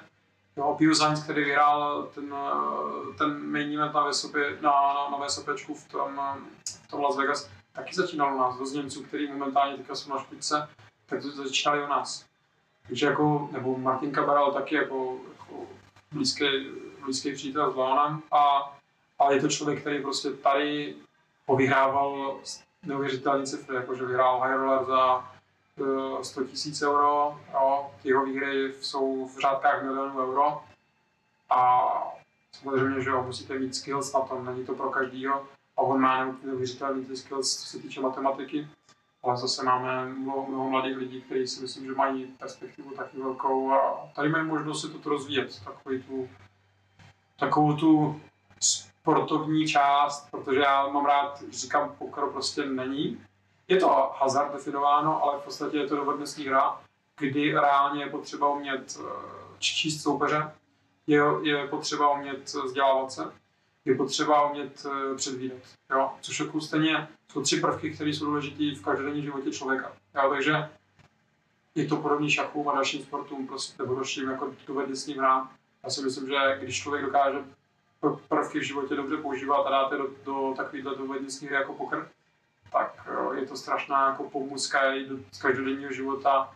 Ne nadarmo největší, nej, nejlepší pokeroví hráči jsou lidi, kteří přicházeli z šachy, jako backgammon, takový prostě různých jako dovednostních her, který, který jsou, takže takže jako určitě lidi, kteří ne, neskoušeli, neskoušeli nikdy poker, tak bych jako určitě doporučil přijít, ať už jsem prostě v průběhu týdne, nebo teďka vlastně rozjíždíme trošku víc turnaje v Praze. Snažíme se trošku přizpůsobit ty bájiny, ty vstupní do turnajů pro ty lidi, kteří třeba jako se chtějí naučit, to znamená, že máme turnaj od 20 euro, jo, od 200 od 200 korun třeba. Jak to vypadá, Federico, když bych teďka se řekl, ty jo, chtěl bych si zahrát nějaký turnaj, jo, jsou různé velikosti těch turnajů, tak eh, co pro to mám, co pro to mám udělat, jak, to, jak to probíhá? V podstatě máme, máme stránku webovou, kde, si můžete podívat, to znamená, že tam je kingsresort.com, jo, kings.resort.com, tam si kliknete na poker, máte tam teda možnost všechno vidět o kasínu, můžete si zarezervovat pokoje, můžete si, můžete se podívat na výsledky, ale dejte si poker, dejte si schedule, v češtině v, v poker a program, a tam budete mít celý program. My teďka máme dopředu, myslím, na tři měsíce celý program, a tam reálně člověk si může, si může udělat, většinou ty pokroví hráči si udělají, tu ten turnaj budu rád, tu ten turnaj budu rád, tu ten turnaj budu rád, mám tu ten budget. Takže jako člověk, který si chce zahrát, tak určitě jako víkendu přes týden najde takový ten buying, který se přizpůsobuje k tomu budgetu, který má. A vlastně ať už tady, nebo máme, když dáte na stránku Kings Prague, tak když se zmačkne Kings Prague, tak tam vlastně je celý program jenom pro, pro tu praskou pobočku Kings a tam je to trošku víc zase trošku víc jako přizpůsobený, jak jsem říkal, těm dejme tomu menším bájnům, který nemusí být třeba německý, ale může být třeba pražský, jako pražský budget. Co bys doporučil takhle lidem, kteří by si chtěli zahrát pokrok, líbí se jim ta hra, a znají to právě jenom z nějakých filmů, je nějaký takový turnaj, který by si jim mohl doporučit? Uh, no, já doporučuji vždycky jako začít s satelitama. Jo, máme mnoho satelitů, to znamená, že satelity většinou kvalifikační turnaj do nějakého vyššího turnaje. Když se podívá teďka člověk na program, který máme v Praze, tak má vždycky kvalifikační turnaj a pak hlavní turnaj. Jo, to znamená kvalifikační turnaj okolo těch 500-600 korun. A pak je ten hlavní turnaj, který má garanci třeba 250 tisíc korun. Je to v eurech, ale jako přepočtu 250 tisíc korun, 300 tisíc korun. Jo, takže tam bych jako hledal tu cestu. Je to rychlejší turnaj, sice, ale zase je to dobrý, protože člověk to nutí i psychologicky prostě se naučit ty změny a hodně být adaptivní, adaptivní prostě k těm změnám, k tomu, jak hrajou ty soupeři, musí ti to prostě nutit, říkáš si, OK, tak je to rychlý. To já se musím naučit co nejrychleji, že abych o ty peníze nepřišel. A většinou to jsou takový ty ideální turné, aby se člověk jako naučil pravidla, naučil se, jak můžou reagovat další lidi a zároveň se kvalifikoval do něčeho vyššího. A máme v plánu taky v Praze udělat trošku ještě menší kvalifikace, třeba i v, ve stovkách, jako v menších stovkách korun, jako třeba 100 200 korun, ale zase je potřeba říct, že ten poker jako takový, jako ta firma celkově, jsou to nákladní záležitosti, takže my taky jako úplně nemůžeme udělat turnaj, kde budeme mít třeba 5, 7, 8 zaměstnanců líderů za, za stolem, plus další jako management do toho, který jako bude, z kterého bude úplně zdarma, protože kdybychom to udělali 365 dní v roce, tak, tak nemůžeme nabídnout to, co můžeme nabídnout teďka, takže jako je potřeba najít vždycky harmonii v těch věcech, jako náklady plus nějakým způsobem to, co na, návratnost těm lidem prostě, za, za, to, že vlastně jsou nějakým způsobem jsou dobrý klienti a přichází dlouhodobě k nám. Takže to jsou ty satelity a potom to říkáš, jsou kvalifikační turnaje, mm-hmm. že si můžeš kvalifikovat do hlavního turnaje. No a když chceš přeskočit ty kvalifikace, můžeš si koupit uh, vstupem koronou do toho hlavního turnaje, je to taky možné? Určitě, vždycky přijdeš, jako jediný důležitá věc, musíš být tady osobně na kasínu, přijdeš na kasu, je tam nějaký face control, který musí probíhat, přineseš vstupní, můžeš platit v korunách v eurech a zabajnuješ se do turnaje. To znamená, že vždycky můžeš jakýkoliv ten turnaj přímo zaplatit a nemusíš se kvalifikovat z, z žádného menšího turnaje. Jo, takže důležité je jenom prostě přijít osobně, přijít na tu kasu a zaplatit to a může se každý to. Jak říkám, doporučuji začít s těma menšíma než těma většíma, protože člověk se to může znechutit úplně zbytečně a ono naopak ta hra je tak dovedností jako zajímavá a myslím si, že to jako člověka motivuje se vzdělávat v tom a celkově jako, že by bylo škoda prostě hnedka zkoušet moc velký, aby prostě pak už neměl takovou tu tendenci chtít se vzdělávat v tom dál. Jak je to pánové časově náročný takovýhle pokrový turnaj, když přijdeš? Protože já jsem slyšel, nebo co jsme si povídali, že jsou turnaje, které trvají týden, 14 dnů. Jak, jak dlouho trvá takovýhle kvalifikační satelit, takový turnaj? No je potřeba jakoby um, rozšířit ty věci, jakože co je co. To znamená, my máme festival, který probíhá celý týden. Celý týden festival je prostě, je tam součást prvků živý hry, pokru, všeho možného prostě, co nabízíme v tom rezortu. To je ten festival jako takový. Pak v tom festivalu se obsahují ty různý malý pokrový turnaj, malý, větší prostě. No a ten jednotný turnaj, tak už jako může probíhat satelit, který probíhá většinou 4-5 hodin, protože začíná 3 hodiny před tím hlavním turnajem.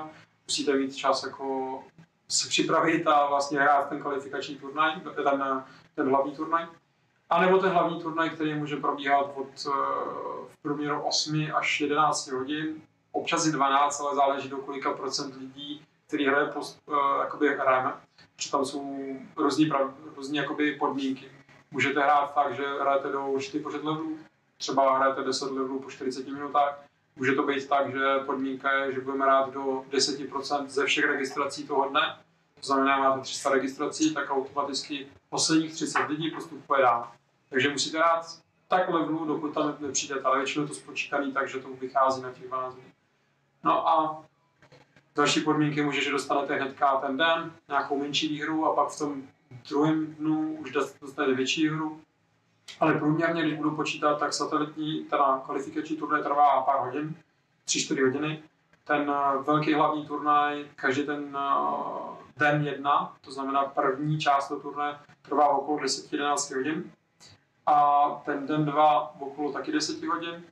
A ten finálový den trvá 7-8 hodin, který máme vlastně většinou v pondělky a máme nějak, nějak spolupráci s Českou televizí, takže je možný je vidět, je možný vidět na české televizi vždycky po, dva, po 22. hodině, tak uh, tam vysílám.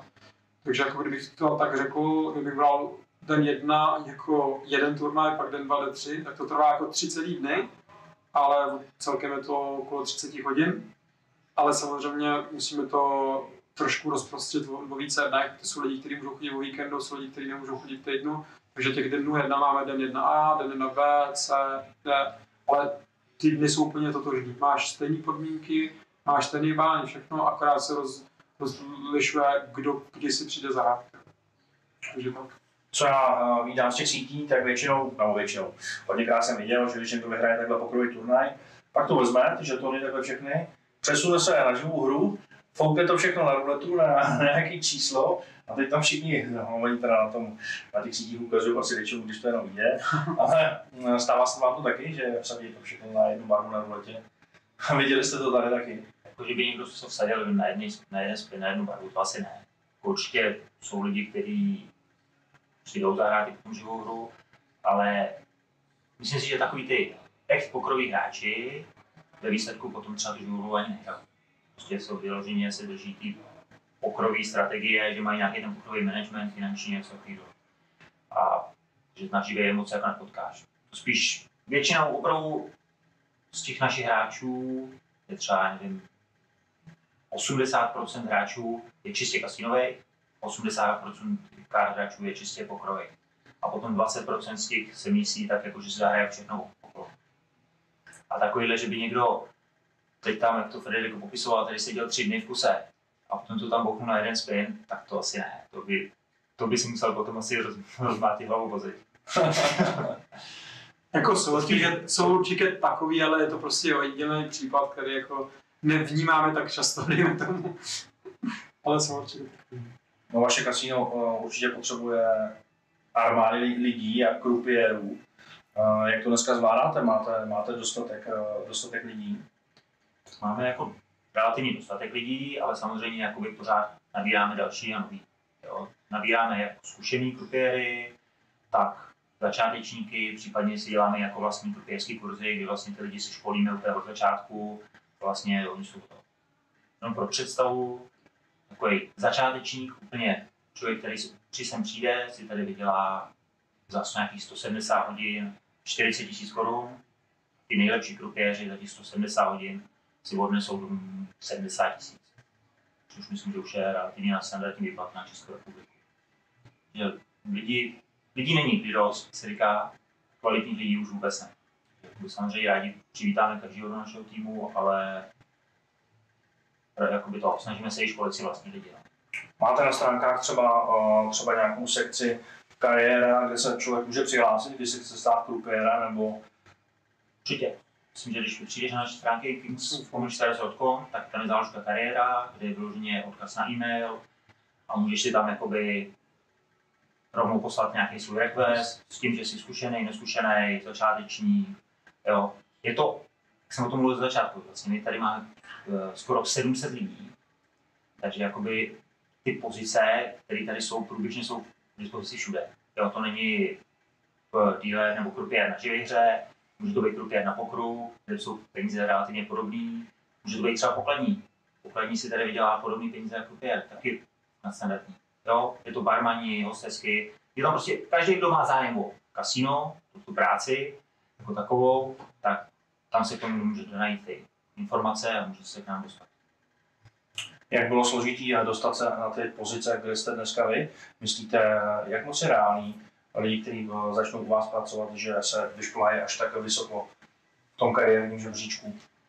No, musíme říct, tak teďka Martin říkal, že vlastně, že máme víc oddělení tady a více těch uh, možností nabídek práce. Tak uh, to je jako z faktorů. My když se podíváme teďka na ředitelství, který máme v kasínu, tak jako většina z nás, nebo téměř všichni, tak začali od nízkých pozic. To znamená, máme prostě ředitele hotelu, který začínal jako recepční. Máme dalšího člověka v ředitelství, který začínal na kase. Jo, my jsme začínal já jako pokrový dealer, Martin jako, jako kropě. Jo, a určitě ta cesta momentální je o dost více, o dost více otevřená, než, než, než to bývalo dřív, protože dřív to taky bylo trošku jinak nastavení. Jo, a musím říct, že pro nás jako největší, největší překá, nebo největší, největší výzvou byla korona jako taková, protože při koroně, při koroně v podstatě se stávalo to, že dost těch jakoby, uh, příležitostních pracovníků, kteří tady pomáhali v určitých větších eventech a tak, ať už jako na baru nebo kdekoliv jinde, začali odcházet z důvodu toho, že se báli prostě, že přijdou o práce, že to bylo klasika, ta restaurace a a další hotelnictví a tak přišlo strašně moc lidí, protože lidi chtěli najednou mít kontrakt, jakoby, jako full-time kontrakt a být jist, mít jistotu, že prostě nepřijdou o ty, o ty jako výdělky, že ty níčka, takovéhle věci. A to pro nás podle mě byla výzva pro nás, pro oba a, a jsme strašně rádi, že jsme se dostali do toho stavu, kde jsme teďka. Ale stále, no, stále jako hledáme kvalitní lidi, vždycky budeme hledat kvalitní lidi, lidi a v celkově jako těch možností jak na baru, na restauraci, na recepci, na obpíse. Ty každý má šanci dostat se na naši pozici.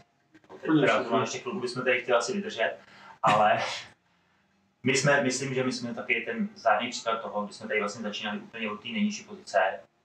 V těch letech, letech, letech jsme se vypracovali až jakoby skoro nahoru. Jakoby jsme tady, myslím, že mám vysokou pozici, každému novému zaměstnanci, který sem přichází, a když si mám jsem pohovor, tak mu říkám, mě nezajímá, kde jsi pracoval předtím, mě nezajímá, jak dlouho tu děláš tu práci. Ukaž, že jsi špičkový zaměstnanec, že jsi spolehlivý, že jsi pracán, že odvádíš dobře svoji práci a já ti špičkově zaplatím klidně, klidně za měsíc. Jo, není to tady, že by někdo musel přijít a jenom protože je nováček, tak čekat, čekat, čekat, než se dostane k nějakým lepším penězům. Prostě jsi dobrý, my jsme rádi za to, pro nás je to, to největší, ten největší benefit a já ti rád království zaplatím. Já si myslím, že je obrovskou výhodou a ty vaší práce nebo lidí, kteří pracují takhle v kasínu, a teď nemyslím v kasínu všeobecně, ale zrovna ve vašem kasínu, protože je to tady takový, uh, takový Vegas, takový království, tak se sem dostane spousta chytrých lidí. A jak jsme se třeba spolu bavili, tak už třeba v roce uh, 2014 jste se dozvěděli třeba o Bitcoinu a tak dále. Uh, dostali jste se k nějakým zajímavým informacím, třeba takhle od hráčů, nebo uh, díky těm kontaktům samozřejmě i váš, i pan majitel Leon samozřejmě uh, má hodně zkušeností informací. Uh, podařilo se vám třeba zainvestovat do něčeho zajímavého v vašem životě díky tomu, že děláte tuto práci? No, právě kvůli tomu, že tady prostě pokrová komunita celkově, ale ono, já myslím, že jednou uh, Martin Kavera v nějakém rozhovoru o tom mluvil. Takže česká pokrová komunita byla vždycky o rok, o, to o krok napřed než uh, dost dalších jako lidí v tom, že se dostali včas jakoby k, k, k kryptoměnám, takovým jako finančnictví, co se týče akcí a tak dále, nějaké příležitosti Apple a tak dále. A to samé je e-sports teďka. Jo? Prostě to jsou věci, které většinou česká komunita byla většinou, musíme jako říct jako reální poklonu, že vždycky ta komunita hledala ty příležitosti, hledala ty možnosti, kde prostě ať už vydělat peníze nebo prostě kde, kde, kde investovat. Takže určitě, já třeba osobně jsem se díky pokrovým hráčům dostal, jak jsi zmiňoval, v okolo roka 2014 prostě jsem dostal nějaké informace o bitcoinech, v té době to pořád jako byl jeden z mála, který jako říkal, OK, máme tady prostě technologii blockchainu, je to skvělý, je to, je to, je to budoucnost, prostě. Technologie blockchainu se dá používat tam, tam, tam, no, je to skvělý, je to prostě nedotknutelný, je to reálně prostě nějaký prostě nějaký seznam věcí prostě, nebo jako prostě, může to být rejstřík, může být seznam, ale něco, co prostě reálně napasuje na sebe a, a tím stylem toho konsenzusu, kdy, kdy prostě několik počítačů všude po světě prostě musí musí uh, autorizovat nějaký, nějaký prostě transakce, což vlastně zápis do toho, do toho blockchainu, tak celá, celá ta jako ta filozofie se dá používat v hromada, v hromada dalších prostě odvětví. Já jsem jako koukal, mě to zajímalo, protože vždycky zajímaly nové věci. Říkal jsem, OK, no ale já jsem byl zahlcený jako prací, ještě jsem dodělal právě školu v té době, takže jsem se jako úplně s tím, s tím moc jako neseznámil tolik. Až někde v roce 17, 2017, no, jak jsem říkal, že jsem měl krásnou zkušenost, kdy, kdy jsem se těšil do Ameriky, měli jsme do, na Floridu, celý ubytování, Miami Beach, krásné ubytování, to objednané auto, všechno. A vlastně byl tam uh, hurikán Irma v té době. No já jsem se těšil, si pamatuju každý den v, v, v, práci, až když už se tam dostaneme všechno. V té době jsem obchodoval, takže jsem obchodoval altcoiny a, a bitcoin a prostě hlavní prostě kryptoměny, které každý zná, Ethereum, v té době, v té době XPR, to znamená Ripple byl ještě na Ethereum, myslím, že, já myslím, že jo, v té době, jo. A, a obchodoval jsem, no tak si pamatuju den předtím, když už jsem si skoro myslel, že jako se tam dostaneme, ale že to bude jako náročný, že mi zruší pár věcí. Jsem prodal, měl jsem 4 bitcoiny a, a prodal jsem 4 bitcoiny tenkrát dostalo, udělalo to takovou pompu, takzvanou, jakože ta se našla nahoru. A když to šlo zase dolů, někde za 1900, 2000, kecal tu cenu, tak jsem to prodal, protože pro mě to bylo stejně jako zisk asi 20% nebo 25%. Říkal, OK, budu mít eh, na dovolení prostě čistou hlavu, sice budu mít do stresu, že to počasí jaký je, ale prostě aspoň budu na dovolení čistou. No a toto bylo v září, což taky po naučení. Nikdy nekupujte letenky v září v září, na 11. září to zní dobře, protože je to svátek toho nešťastného, neštěstí události, dejme tomu, takže tam dávají slevy, ale tak je to hurikánová sezóna, takže jako nedoporučuji. A vlastně pak jsem hledal rychle jinou dovolenou, našli jsme tenkrát Filipíny a vrátil jsem se z těch Filipín a ceny už byly najednou na 20 tisících, někde to byl říjen, nebo už jako listopad, ale prostě už to bylo někde, už to bylo někde na 20 něco tisících, už bylo takový to první, taková ta první jako větší pumpa, kterou, s kterou jsem měl jako, s kterou jsem se seznámil s, ve světě kryptoměn. A ty jsi to měl prodaný zrovna, veď? Já to měl prodaný samozřejmě, já jsem jako, já už jsem tam měl v, v dolarech někde v, v si to byl Bitstamp, nevím, prostě jedna z těch jako kryptoburs, který v té době prostě už dovolovali pro, prodávat a kupovat v korunách. ne všechny to dovolovali v té době. A jak dneska investujete, pánové? Co děláte s těma penězma? Já jsem se týče investování spíš třeba, já si nejsem úplně správný příklad pro nějaký ty, spíš jako nějaký ty standardní. Co se týče Bitcoinu, tak tam jsem taky zainvestoval, ale Tak se- tak trefil tak- jsem přesně ten moment, kdy to potom letělo dolů, člověk, oba aktivní teďka v Bitcoinu? Já teďka spíš jako, jak říkám, používám jako k nějakým, k nějakým transakcím určitě. Prostě používám radši Ethereum, protože je to rychlejší než třeba, než, nebo Litecoin ještě používám. Když si dávno jsem měl investovanou trošku víc peněz v tom Litecoinu, protože jsem si myslel, že to bude budoucí. Tady byl, eh, teď si nepamatuju, nějaký chlap jako hodně jako propagoval Litecoin v té době. Mhm. A Karel, toho, Karel Filner. Jo, přesně tak. Takový guru, guru kryptoměn v té době, takže jako díky němu jsem se jako dostal do víc, to, do víc, do většího jakoby backgroundu toho Litecoinu. Takže používám spíš jako ty rychlé kryptoměny, altcoiny, které jako to potvrzení nečeká, ne, netrvá tak dlouho, takže používám spíš jako na platby a tak dále mezi posílání. Ale jo, jako za, díky koroně, tak jsem se víc vzdělával v, v, co se týče akcí, akcí, akcí trhu, Naučil jsem se, jako, co to je ETF, co to je další, jako, další fondy, že, různý odvětví akcí, takže technologické, nebo prostě nebo další prostě odvětví, takže takže jo, takový to, jak teďka už radí všichni, ale v té době radil někdo S&P jako, uh, 500, to znamená těch 500 jako nej, nej, dejme tomu nejhodnotnějších akcí jako ve Spojených státech, tak jako v těch fondech mám nějaký peníze zainvestovaný, Eh, snažil jsem se jakože takový to, takový to stock picking jako dřív, jakože to znamená vybírání určitých akcí, do kterých jako investovat. Měl jsem portfolio asi při té koroně 30 akcí a to je jako, dobře jsem to se snažil analyzovat, myslím si. Ale nepočítal jsem faktory, který nevzdělaný člověk jako prostě netuší, jo.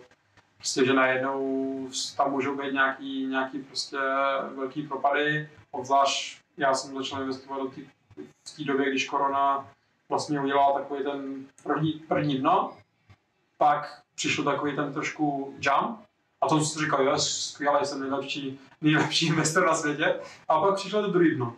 A to druhý dno bylo dvakrát větší, takže najednou prostě ty investice byly o 50% níz, nízko. A tam člověk jako buď jako reálně musí mít ten dlouhodobý plán, kdy jako reálně jdu si zatím, mají mi jedno a počítám s tím, že to. A nebo jako já, když nemá, tak pak se začne nervy a začne prostě měnit strategii, měnit věci. Takže jako teď už jako to beru spíš jako dlouhodobou investici, taky ten časový test je tam stejně tři roky tuším, No. takže aby prostě jste nemuseli platit 15%, tak stejně potřebujete mít tři roky něco, takže už jako jsem to Teď se soustředím spíš na to dlouhodobí, pomalu pár procent, protože vím, že stejně, když dost, najdete akci, která udělá plácnu Zoom při koroně tisíce procent, protože on udělal více tisíc procent, že v podstatě v té době, tak stejně jako přijde ten moment, kdy někdo bude vybírat. Jako, oni, ty lidi, ty chytrý investoři jako nezůstávají v tom, když udělají tisíc procent. Většinou prostě, když udělají 20-30%, tak už vystupují, protože ví, že těch 30% je víc, než, uděla, než, by, než by udělali ročně na dalších x investicích. Takže, jak říkám, no, jako, tak jsme se bavili o té helikopter money, tak ty helikopter money přinesly strašně moc jako pumpování do akciových trhů od všech Američanů i nevzdělaných. Já byl jeden z těch lidí České republice, který byl nevzdělaných a pumpoval jsem do toho. Ale jako to ponaučení jako všechno, je to součást cesty, takže teď jako něco mám zainvestované kryptoměny, tak, eh, tak eh, akcie, to znamená fondy, jak něco do zlata a celkově se snažím jako hledat nějaké no, nové příležitosti, třeba nějaké zajímavé investice, to můžou být nějaké startupy, které můžou být uh, unicorn takzvaně, prostě to znamená takový ty, který přijdou do trhu a vymyslí úplně něco nového, jako te- tehdy prostě Apple nebo tak. A teď se zajímám taky jako nemu, o nemovitosti a tak, takže uvidím prostě. Máš nějakou oblíbenou akci? Tak jako, když se budu, když se budu jako vracet k těm, který byli nejzáživnější, dejme tomu, tak záživná byla karneval, to znamená takový ty, ten lodní průmysl těch, toho luxusu. Záživná byla, no, z mého odvětví jsem měl dost taxí, to znamená, že um, Caesars, Caesars and tak eh, tam vlastně jsem měl nějaký akcie. Jo, a též tam prostě přišel merger, kdy Eldorado a Caesars se staly jednou společností. To bylo pro mě taky jako nový, že se najednou může spojit dvě společnosti a najednou z ničeho nic jsem měl akci, která, která měla hodnotu 10 dolarů, druhý den měla 30 dolarů a já jsem si vůbec neuvědomil, že mám stejně peněz, protože najednou jako akcie se trojnásobily nebo snížily o, o, o třikrát. No, takový ty faktory, které vůbec si neuvědomíte a to jsem poznával jenom jako postupem času. No. To samé se stalo vlastně při, myslím, že u Google, že najednou tři tisíce a najednou prostě přišel z těch split taxí, kdy najednou eh, jedna akce měla 300 a ne 3000, no ale vlastně to znamená, že jste prodělali peníze, to znamená jenom, že prostě byly odprodány nějaký část akcí a aby to vycházelo na stejný poměr těch tržní kapitalizace s tím celkový počet taxí. Takže, jako, takže takovýhle věci, no, tak, ale jako u toho, u toho Caesars to bylo jako zajímavé. A u dalších jako u dalších jakoby takových um, jako Vin a, a Baileys, takový prostě ty Las Vegas Las Vegaskovský prostě akcie těch kasín, tak ty mě zajímaly a já jsem se strašně jako v tom vzdělával, protože mi to bavilo a líbilo se mi taky to od, z odvětví. No, ale nějaká největší firma, co vlastně uh, má veškerý kasína v Americe, no veškerý asi ne, ale je obchodovatel normálně na americký burze, teď nevím, jak se jmenuje, já to jsem ještě hodím. A to bude jaký zajímavý, já ještě koupenou nemám. A jaký ještě vaše nějaký zajímavý investice třeba, do čeho investoval ty, uh, Martine? Já investuju nějaký fond, já jsem říkal takový spíš konzervativní. Mhm. Já jsem do Bitcoinu taky naskočil, přišla ta móda, všichni už o tom mluvili, mluvili, mluvili, já jsem si říkal, bych nebyl jediný hlupák, který do toho nenaskočí, jsem do toho skočil kdy šárkem 22, něco takového, přesně ten moment, kdy to začalo letět dolů. Ale jakoby, já jsem do toho investoval pár tisíc dolarů, pár tisíc euro, jenom nějaký jakoby peníze, který jsem si říkal, když to se povede, bude to zajímavý, když se to nepovede, tak nic se neděje. Takže ty peníze, ty Bitcoin držím dál, uvidíme, co toho jednou se stane. Třeba to jednou bude mít hodnotu, kdy budu ještě spokojený, že jsem to teďka koupil za 50 tisíc. No, to je zajímavé, že třeba u toho Bitcoinu, tak když se vezmeme, kdo dneska drží ten Bitcoin, tak to jsou nejchytřejší lidi na světě, nejbohatší lidi na světě. Martin určitě jaký má nějaký Bitcoin a tak dále, jo. A v Americe taky, že a tak dále. Já myslím, že když, že když vydržíš, tak určitě na tom neproděláš. No a jak se dneska motivujete? Máte jakoby dost i jakoby náročnou práci, co se týče na, na psychiku, ne? Nějaká motivace, aby, aby se zase, aby si nevyhořel. No, jak jsem říkal, že když jsem měl syndrom vyhoření, tak mi pomohlo strašně to tajemství, ať už prostě knížka, ať už film, prostě. Pro někoho je to komerční záležitost, pro mě já si myslím, že když se z takového filmu vezme člověk, eh, co potřebuje ve svém životě, tak je to skvělá motivace celkově ta síla pozitivního myšlení a přitažlivosti si myslím, že reálně je opravdu důležitá.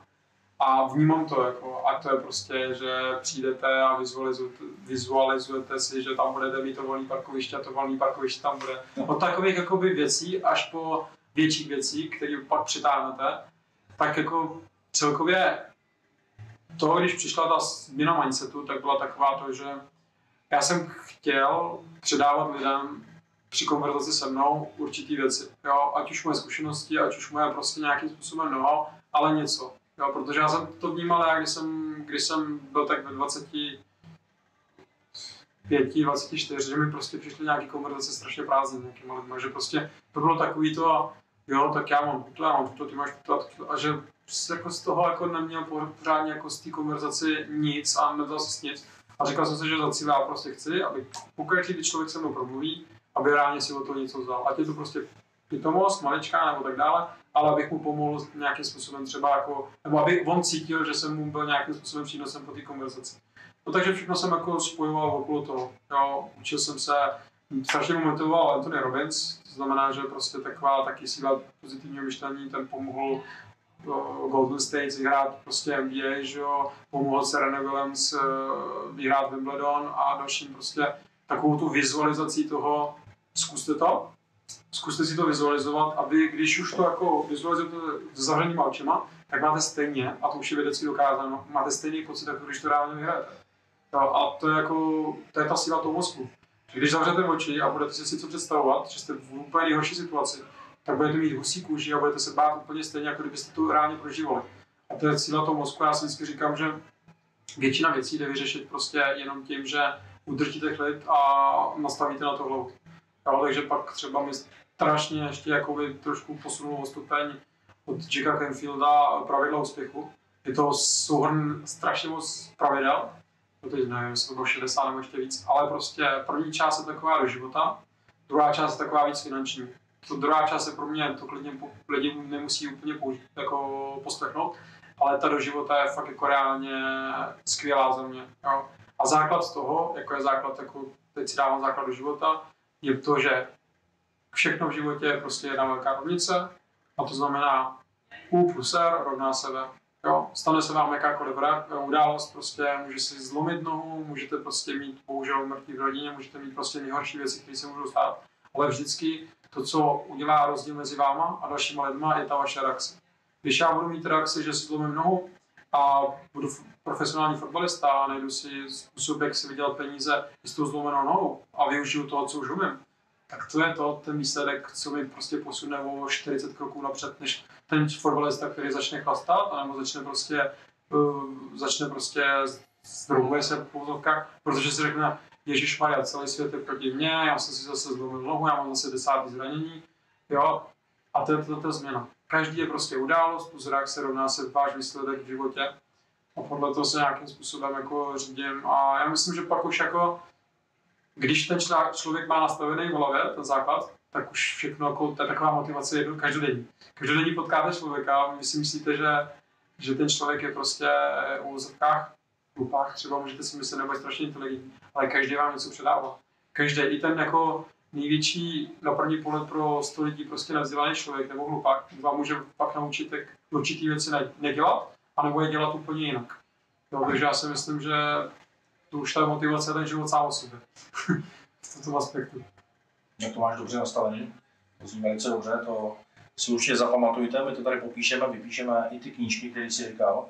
A jak to máš ty, Martin, jak se motivuješ, jak se udržuješ, aby se ten motor pořád běžel? Já se snažím, jakoby, co se týče, že ta práce jako taková je spíš psychicky náročná. Jakoby, snažím se mít k tomu nějakou rovnováhu fy- fyzickou, že třeba když mám volno, jezdím na kole, snažím se běhat, aby člověk, jakoby, když prostě uvolnit ten mozek, prostě není možný být 100% pořád napětí, takže jakoby, já si přiznám, že jsem nikdy žádný jako knížky nestudoval, jsem si jakoby to, vždycky jsem se snažil držet taky nějaké filozofie, že když se něco nepovedle, stalo se stalo, s tím už se nedá nic dělat, teď už se s tím nemá smysl trápit, pojďme dál, pojďme zkusit vyřešit a snažit se jakoby jednat konstruktivně. Jo. Jsou věci, které můžeš ovlivnit, s tím má si trak hlavu, tím přemýšlej, jak to uděláš, ale jsou věci, které prostě neovlivníš a už se staly. Takže jako, nejsem takhle, jakoby, že bych jsem vyloženě něco studoval, spíš se snažím mít takovou tu filozofii tý, toho být jakoby takovej nad věcí. Prostě snažit se to řešit to, co je potřeba vyřešit, vyřešit, to, co není, není. A samozřejmě potom k tomu nějaký, jak jakoby hygiena těla, tak hygiena hlavy. Prostě, jestli si to klidnej a šťastný. Perfektní. A vždycky říkám, že nejlepší je poučit se z chyb uh, druhých lidí, je to i nejlevnější. Můžeš nám říct nějakou tvoji uh, chybu, kterou jsi udělal, jakou bys chtěl, aby si diváci vyvarovali? No, já se přiznám, že nevím asi žádnou velkou jakoby, chybu. Nebo takhle, určitě jsem udělal za svůj život tisíce chyb. Ale myslím si, že úplně to nejdůležitější je, když se nějaká chyba stane, když toho ponaučení.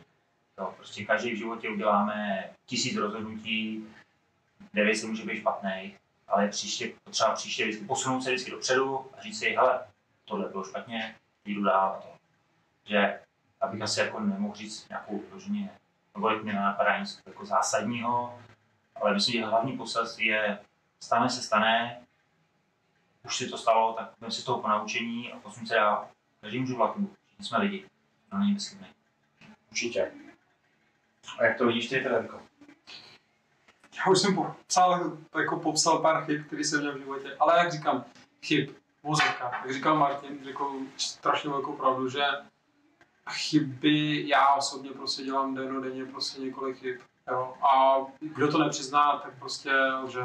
jako každý, celý život vystává z chyb, ale to znamená, Bavím se o malých chybách, samozřejmě ty velké chyby, to už jako člověk, který jako úmyslně dělá nějaké věci. Ale jako malé chyby, malý prostě zakopnutí, malý překážky najde člověk po každý. Ale prostě ten, je to, je to základní pravidlo jednoduchý, ale to není jednoduchý pro hodně lidí, je to, co říká Martin, prostě uvědomit si, zanalizovat si třeba tu chybu a příště ji neudělat. A to je to, co ti posunuje, nebo co aspoň mě osobně posunuje dál v životě, co mi motivuje každý den prostě se zbudit a být jako o trošku lepší než já ze včera. A jako je to fakt jako, jako v úzovkách jednoduchý, nedělat neustále ty samé chyby. A když už je děláš neustále, tak si jednou, jeden den prostě sednout a říct si, ale když se necítím spokojeně, tak asi něco špatně.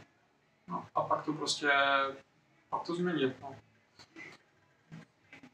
Máš nějaký vzor nebo uh, motivaci, kdo tě, kdo, kdo tě třeba dřív uh, motivoval nebo dneska motivuje? Když to budu brát, v té době, kdy jsme ještě hrál fotbal, jsme říkali, tak já jsem hrál fotbal vlastně do těch 17-18 let a docela na, na dobrý úrovni. Chodil jsem prostě do školy s Vladimírem Daridou, kap, pozdějším kapitánem reprezentace, dalšíma lidma, kteří prostě se dostali do prvních lig a tak. A ta viktoriánská škola, to znamená, my jsme měli trenéra, který měl Pavel Nedvěd, který měl Petr Ček, oni tam nás navštěvovali několikrát na škole, tak byla prostě jenom škola, škola fotbal, škola fotbal, škola fotbal. Jo, to tak prostě funguje. A v té době můj idol byl Roberto Baggio. Jo, to byl prostě idol, který za mě zlatý míč italského. Eh, byl to člověk, který, když jsem ho viděl rád, to bylo prostě poezie. Já jsem chtěl mít tady jeho talent, ten jeho dotek.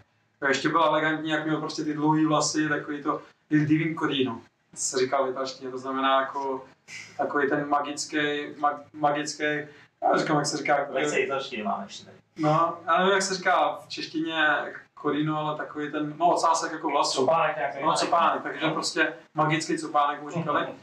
A jo, jako strašně se to, mě se to, já jsem miloval koukat na něj, když jsem byl menší, prostě tak prostě pro mě to byla poezie ho vidět a říkám, jako, to je asi můj idol z, z let, když jsem byl jako, když jsem hrával fotbal.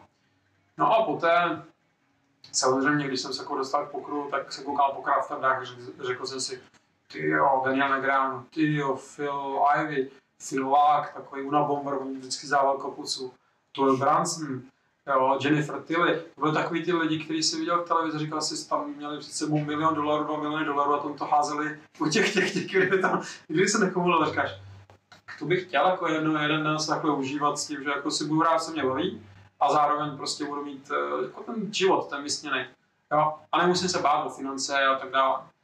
No, ale to se jako přehoplo, to znamená, že teďka v dnešní době, že tady máme hostí, hostí Daniel Negránu, Phil Helmut, všechny ty lidi už jsem jako viděl naživo i ve Vegas, takže jako prostě už, už, už se to úplně tak nestane, že jako, že teď jsme byli třeba včera na, na Octagonu a, a vlastně moje manželka se tam zastavila, prošel Moradov, ne, a vyfotíš mě s ním, vyfotíš mě s ním a říkám, vyfotím tě s ním, a ty si nedáš fotku, já říkám, je, větší pravděpodobnost, že se s Moradovem uvidíme za týden a budeme se bavit o nějakým jako možný spolupráci, jako, než jako abych se fotil. Jako ty, pro mě je člověk jako člověk. Pro mě může být člověk inspirující a, a to jsem rád, to znamená vrácení inspiraci, ale jako idol, jako idol, buď jsem z toho vyrostl, nebo vnímám prostě, že člověk je pořád člověk. Jo, a určitě, jak jsme byli ve VIPčku na, na Lize mistrů, na Lize mistrů Bayer Leverkusen za to Madrid, tak tam jsem si udělal fotku s,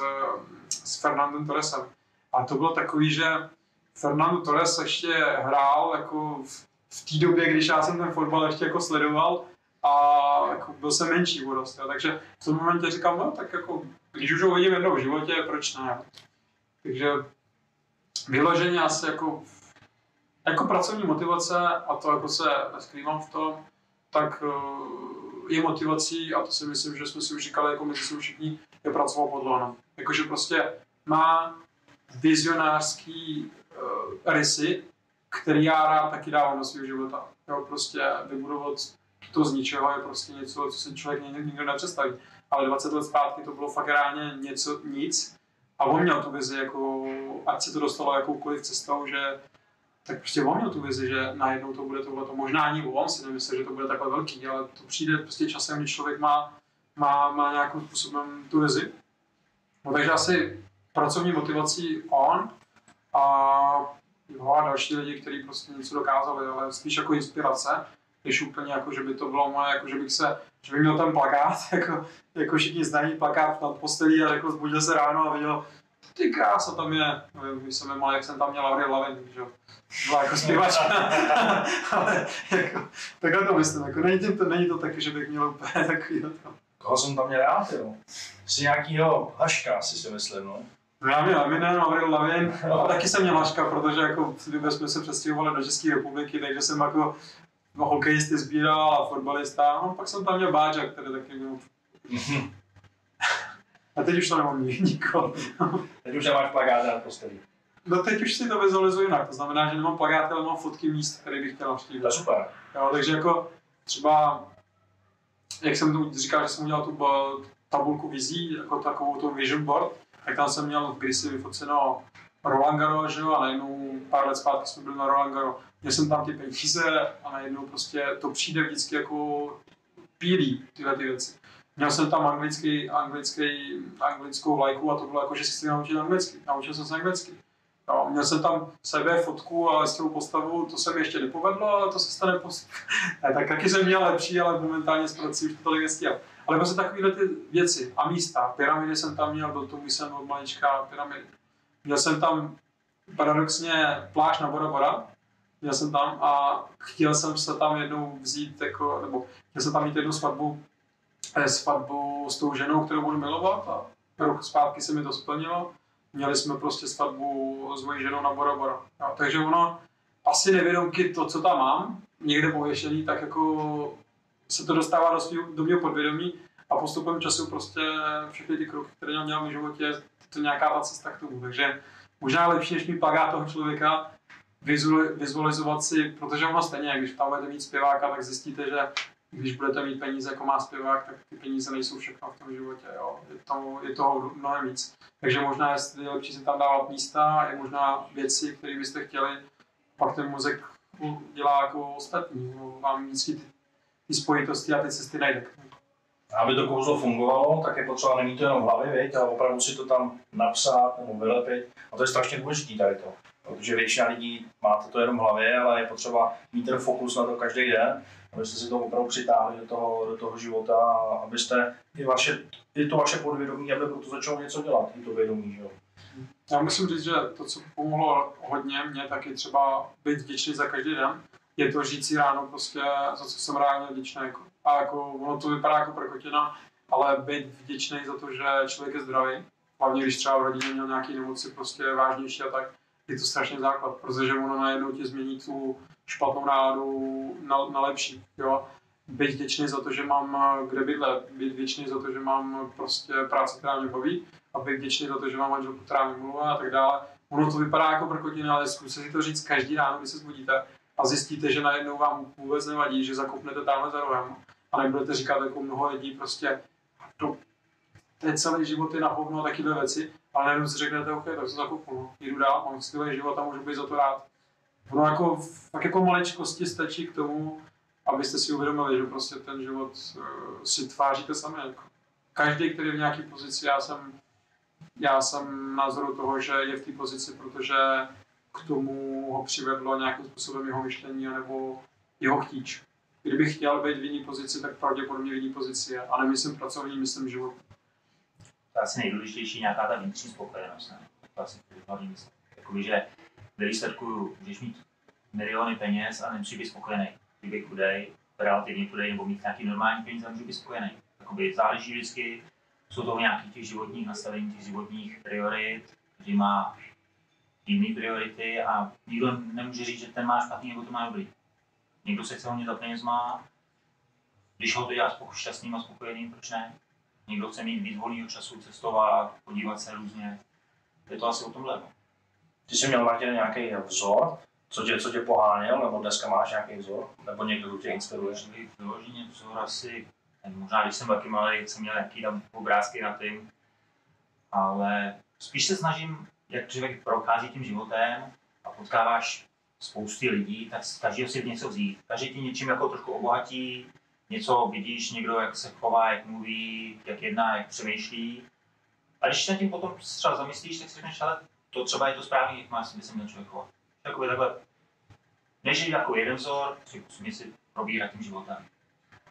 A jak tady Freddy kousnul Leona, tak Leon je samozřejmě to je vizionář, který nás táhne všechno dopředu. Protože před 20 lety tu tady byl rybník, potom tu tady bylo kasíno krásný, a potom jednoho dne přišel a řekl, bude tady poker. A začali jsme tady s pokrem, všichni v celé republice, dávám troška, chodili za mnou, říkali, co děláš ten poker, na tom jenom proděláváš peníze, máš překrásný kasíno, jenom vyhazuješ peníze z oknem. A on řekl, ne, ne, ne, poker je to, to. To je takový ten, já vždycky to jakoby přirovnám, že jsou ty podnikatelé, kteří vezmou nějakou věc, která funguje, a převedou ji na to své místo a provozují ten biznis takhle jak to. A potom jsou podnikatelé, kteří vyrábí telefony a potom jeden den přijde a řekne ti, tak pánové, tady máte telefon, který bude bez tlačítek a za pár let mají všichni telefon bez tlačítek. Takový ty vizionáři. To je, to je to, co když potom vidíš, tak to tě jakoby naplňuje. Jako to nedá. To je perfektní. Kam jste se všude podívali díky své práci po světě?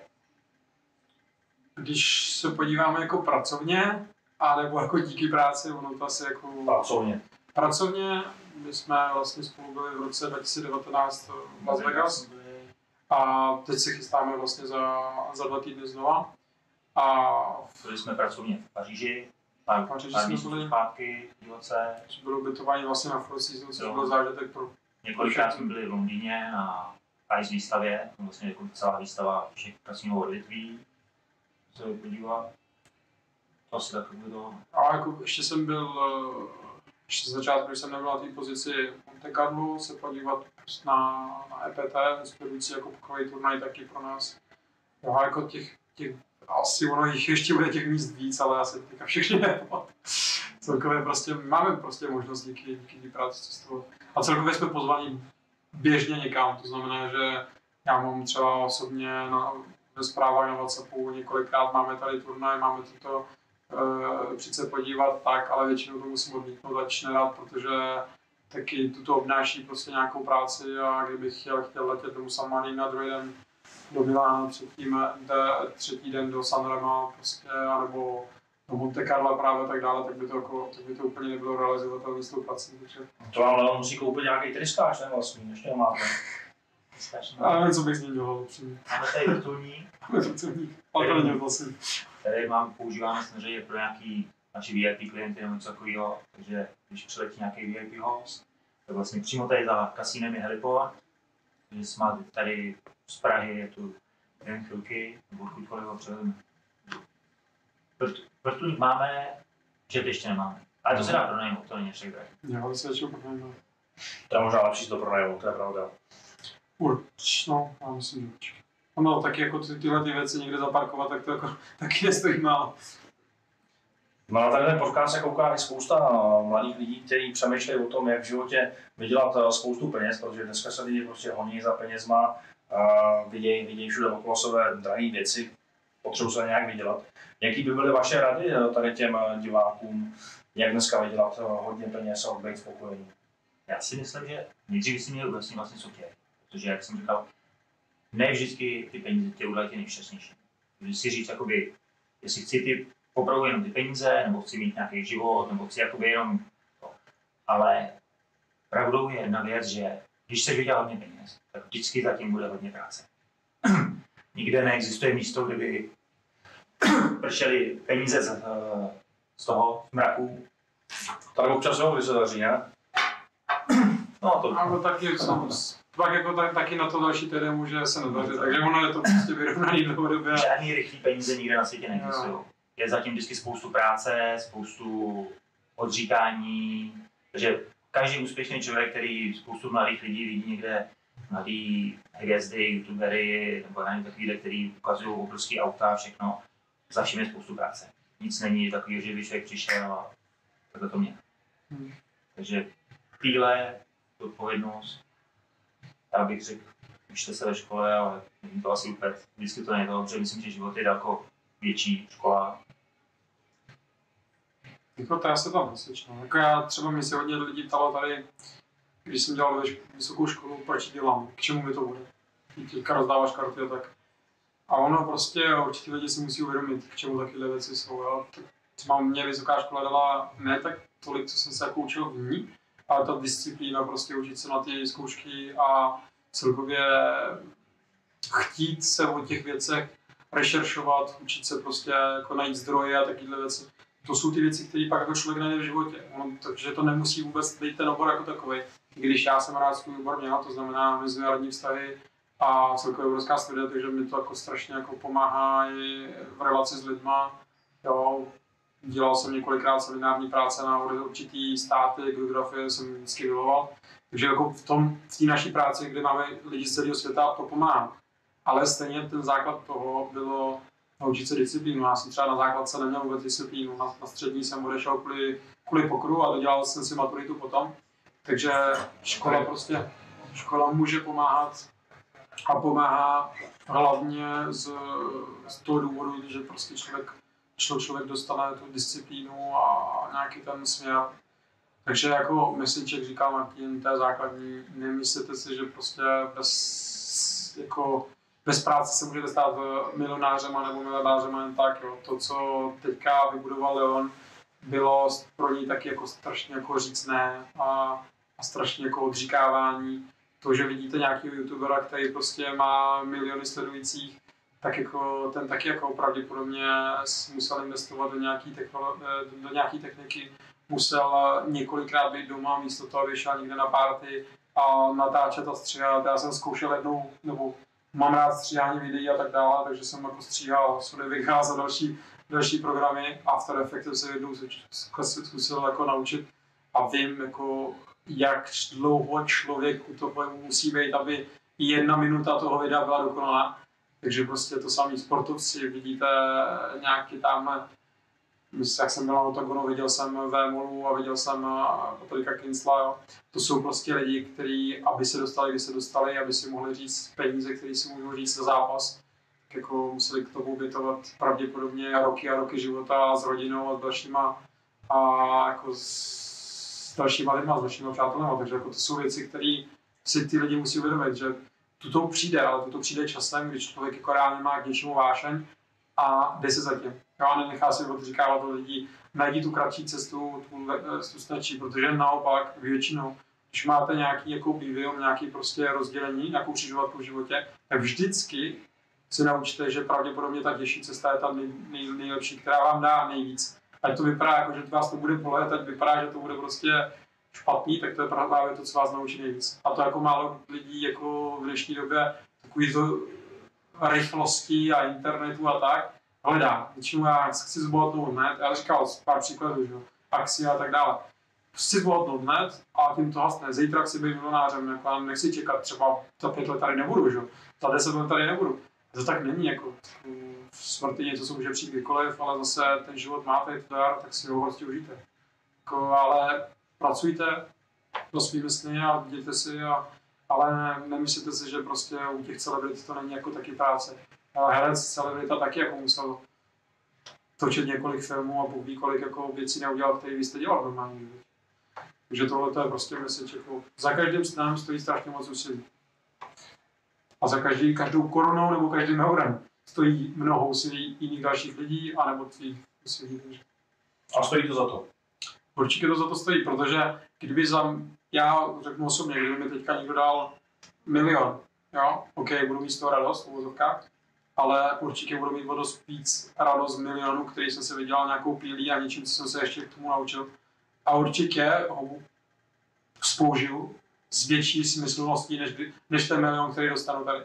No, takže to je ta důležitost. Jako, ten cíl by neměl být ty peníze, ale toho, že budete mít dobrý pocit z těch peněz. Nakonec. Jaký jsou vaše vize, pánové, jako Kings Casino, můžeš Martina? Naše vize, to by spíš možná potom Federikovu ohledně pokru, protože jakoby kasino jako takový stojí, jak je. U nás budeme eh, ještě třeba rozrůstat pomalinku, protože s tou návštěvností, kterou máme, tak pomalu už ty prostory zase začínají být trošku na dorazu. Potřebujete kapacity větší. Po tom našem podcastu, až to bude ven, tak musíte přistavit pořád pět tisíc míst další. To doufáme a budeme. Rádi takovýhle věci. Jenom pro představu, za minulý rok sem přišlo unikátních 100 000 lidí. Při, ka, ka, každý se zde podíval zhruba pětkrát. Takže tady se otočilo za ten rok 500 000 hostů. Prosím. To je obrovské číslo. Když opravdu vrátím se k tomu, že před 20 tady, před 20 lety se tady lidi koupali v tom rybníčku, tak je to neuvěřitelné. Když je kasíno narvaný, kolik tady lidí, kolik se sami lidí? Teď eh, pro představu máme vlastně 6000 metrů čtverečních herního prostoru a při dobrý sobotě, při víkendu, tak eh, se bavíme o tom, že tady přes 2000 lidí prostě eh, najednou, jo. Ale samozřejmě, když tady je, 3 tisíců. No, No, když- když, je tady těch 3000 lidí, tak samozřejmě to jako člověk vidí, jakože, Hmm. že u každého stolu je tam prostě 6 lidí plus dalších 10, který jim fandí prostě.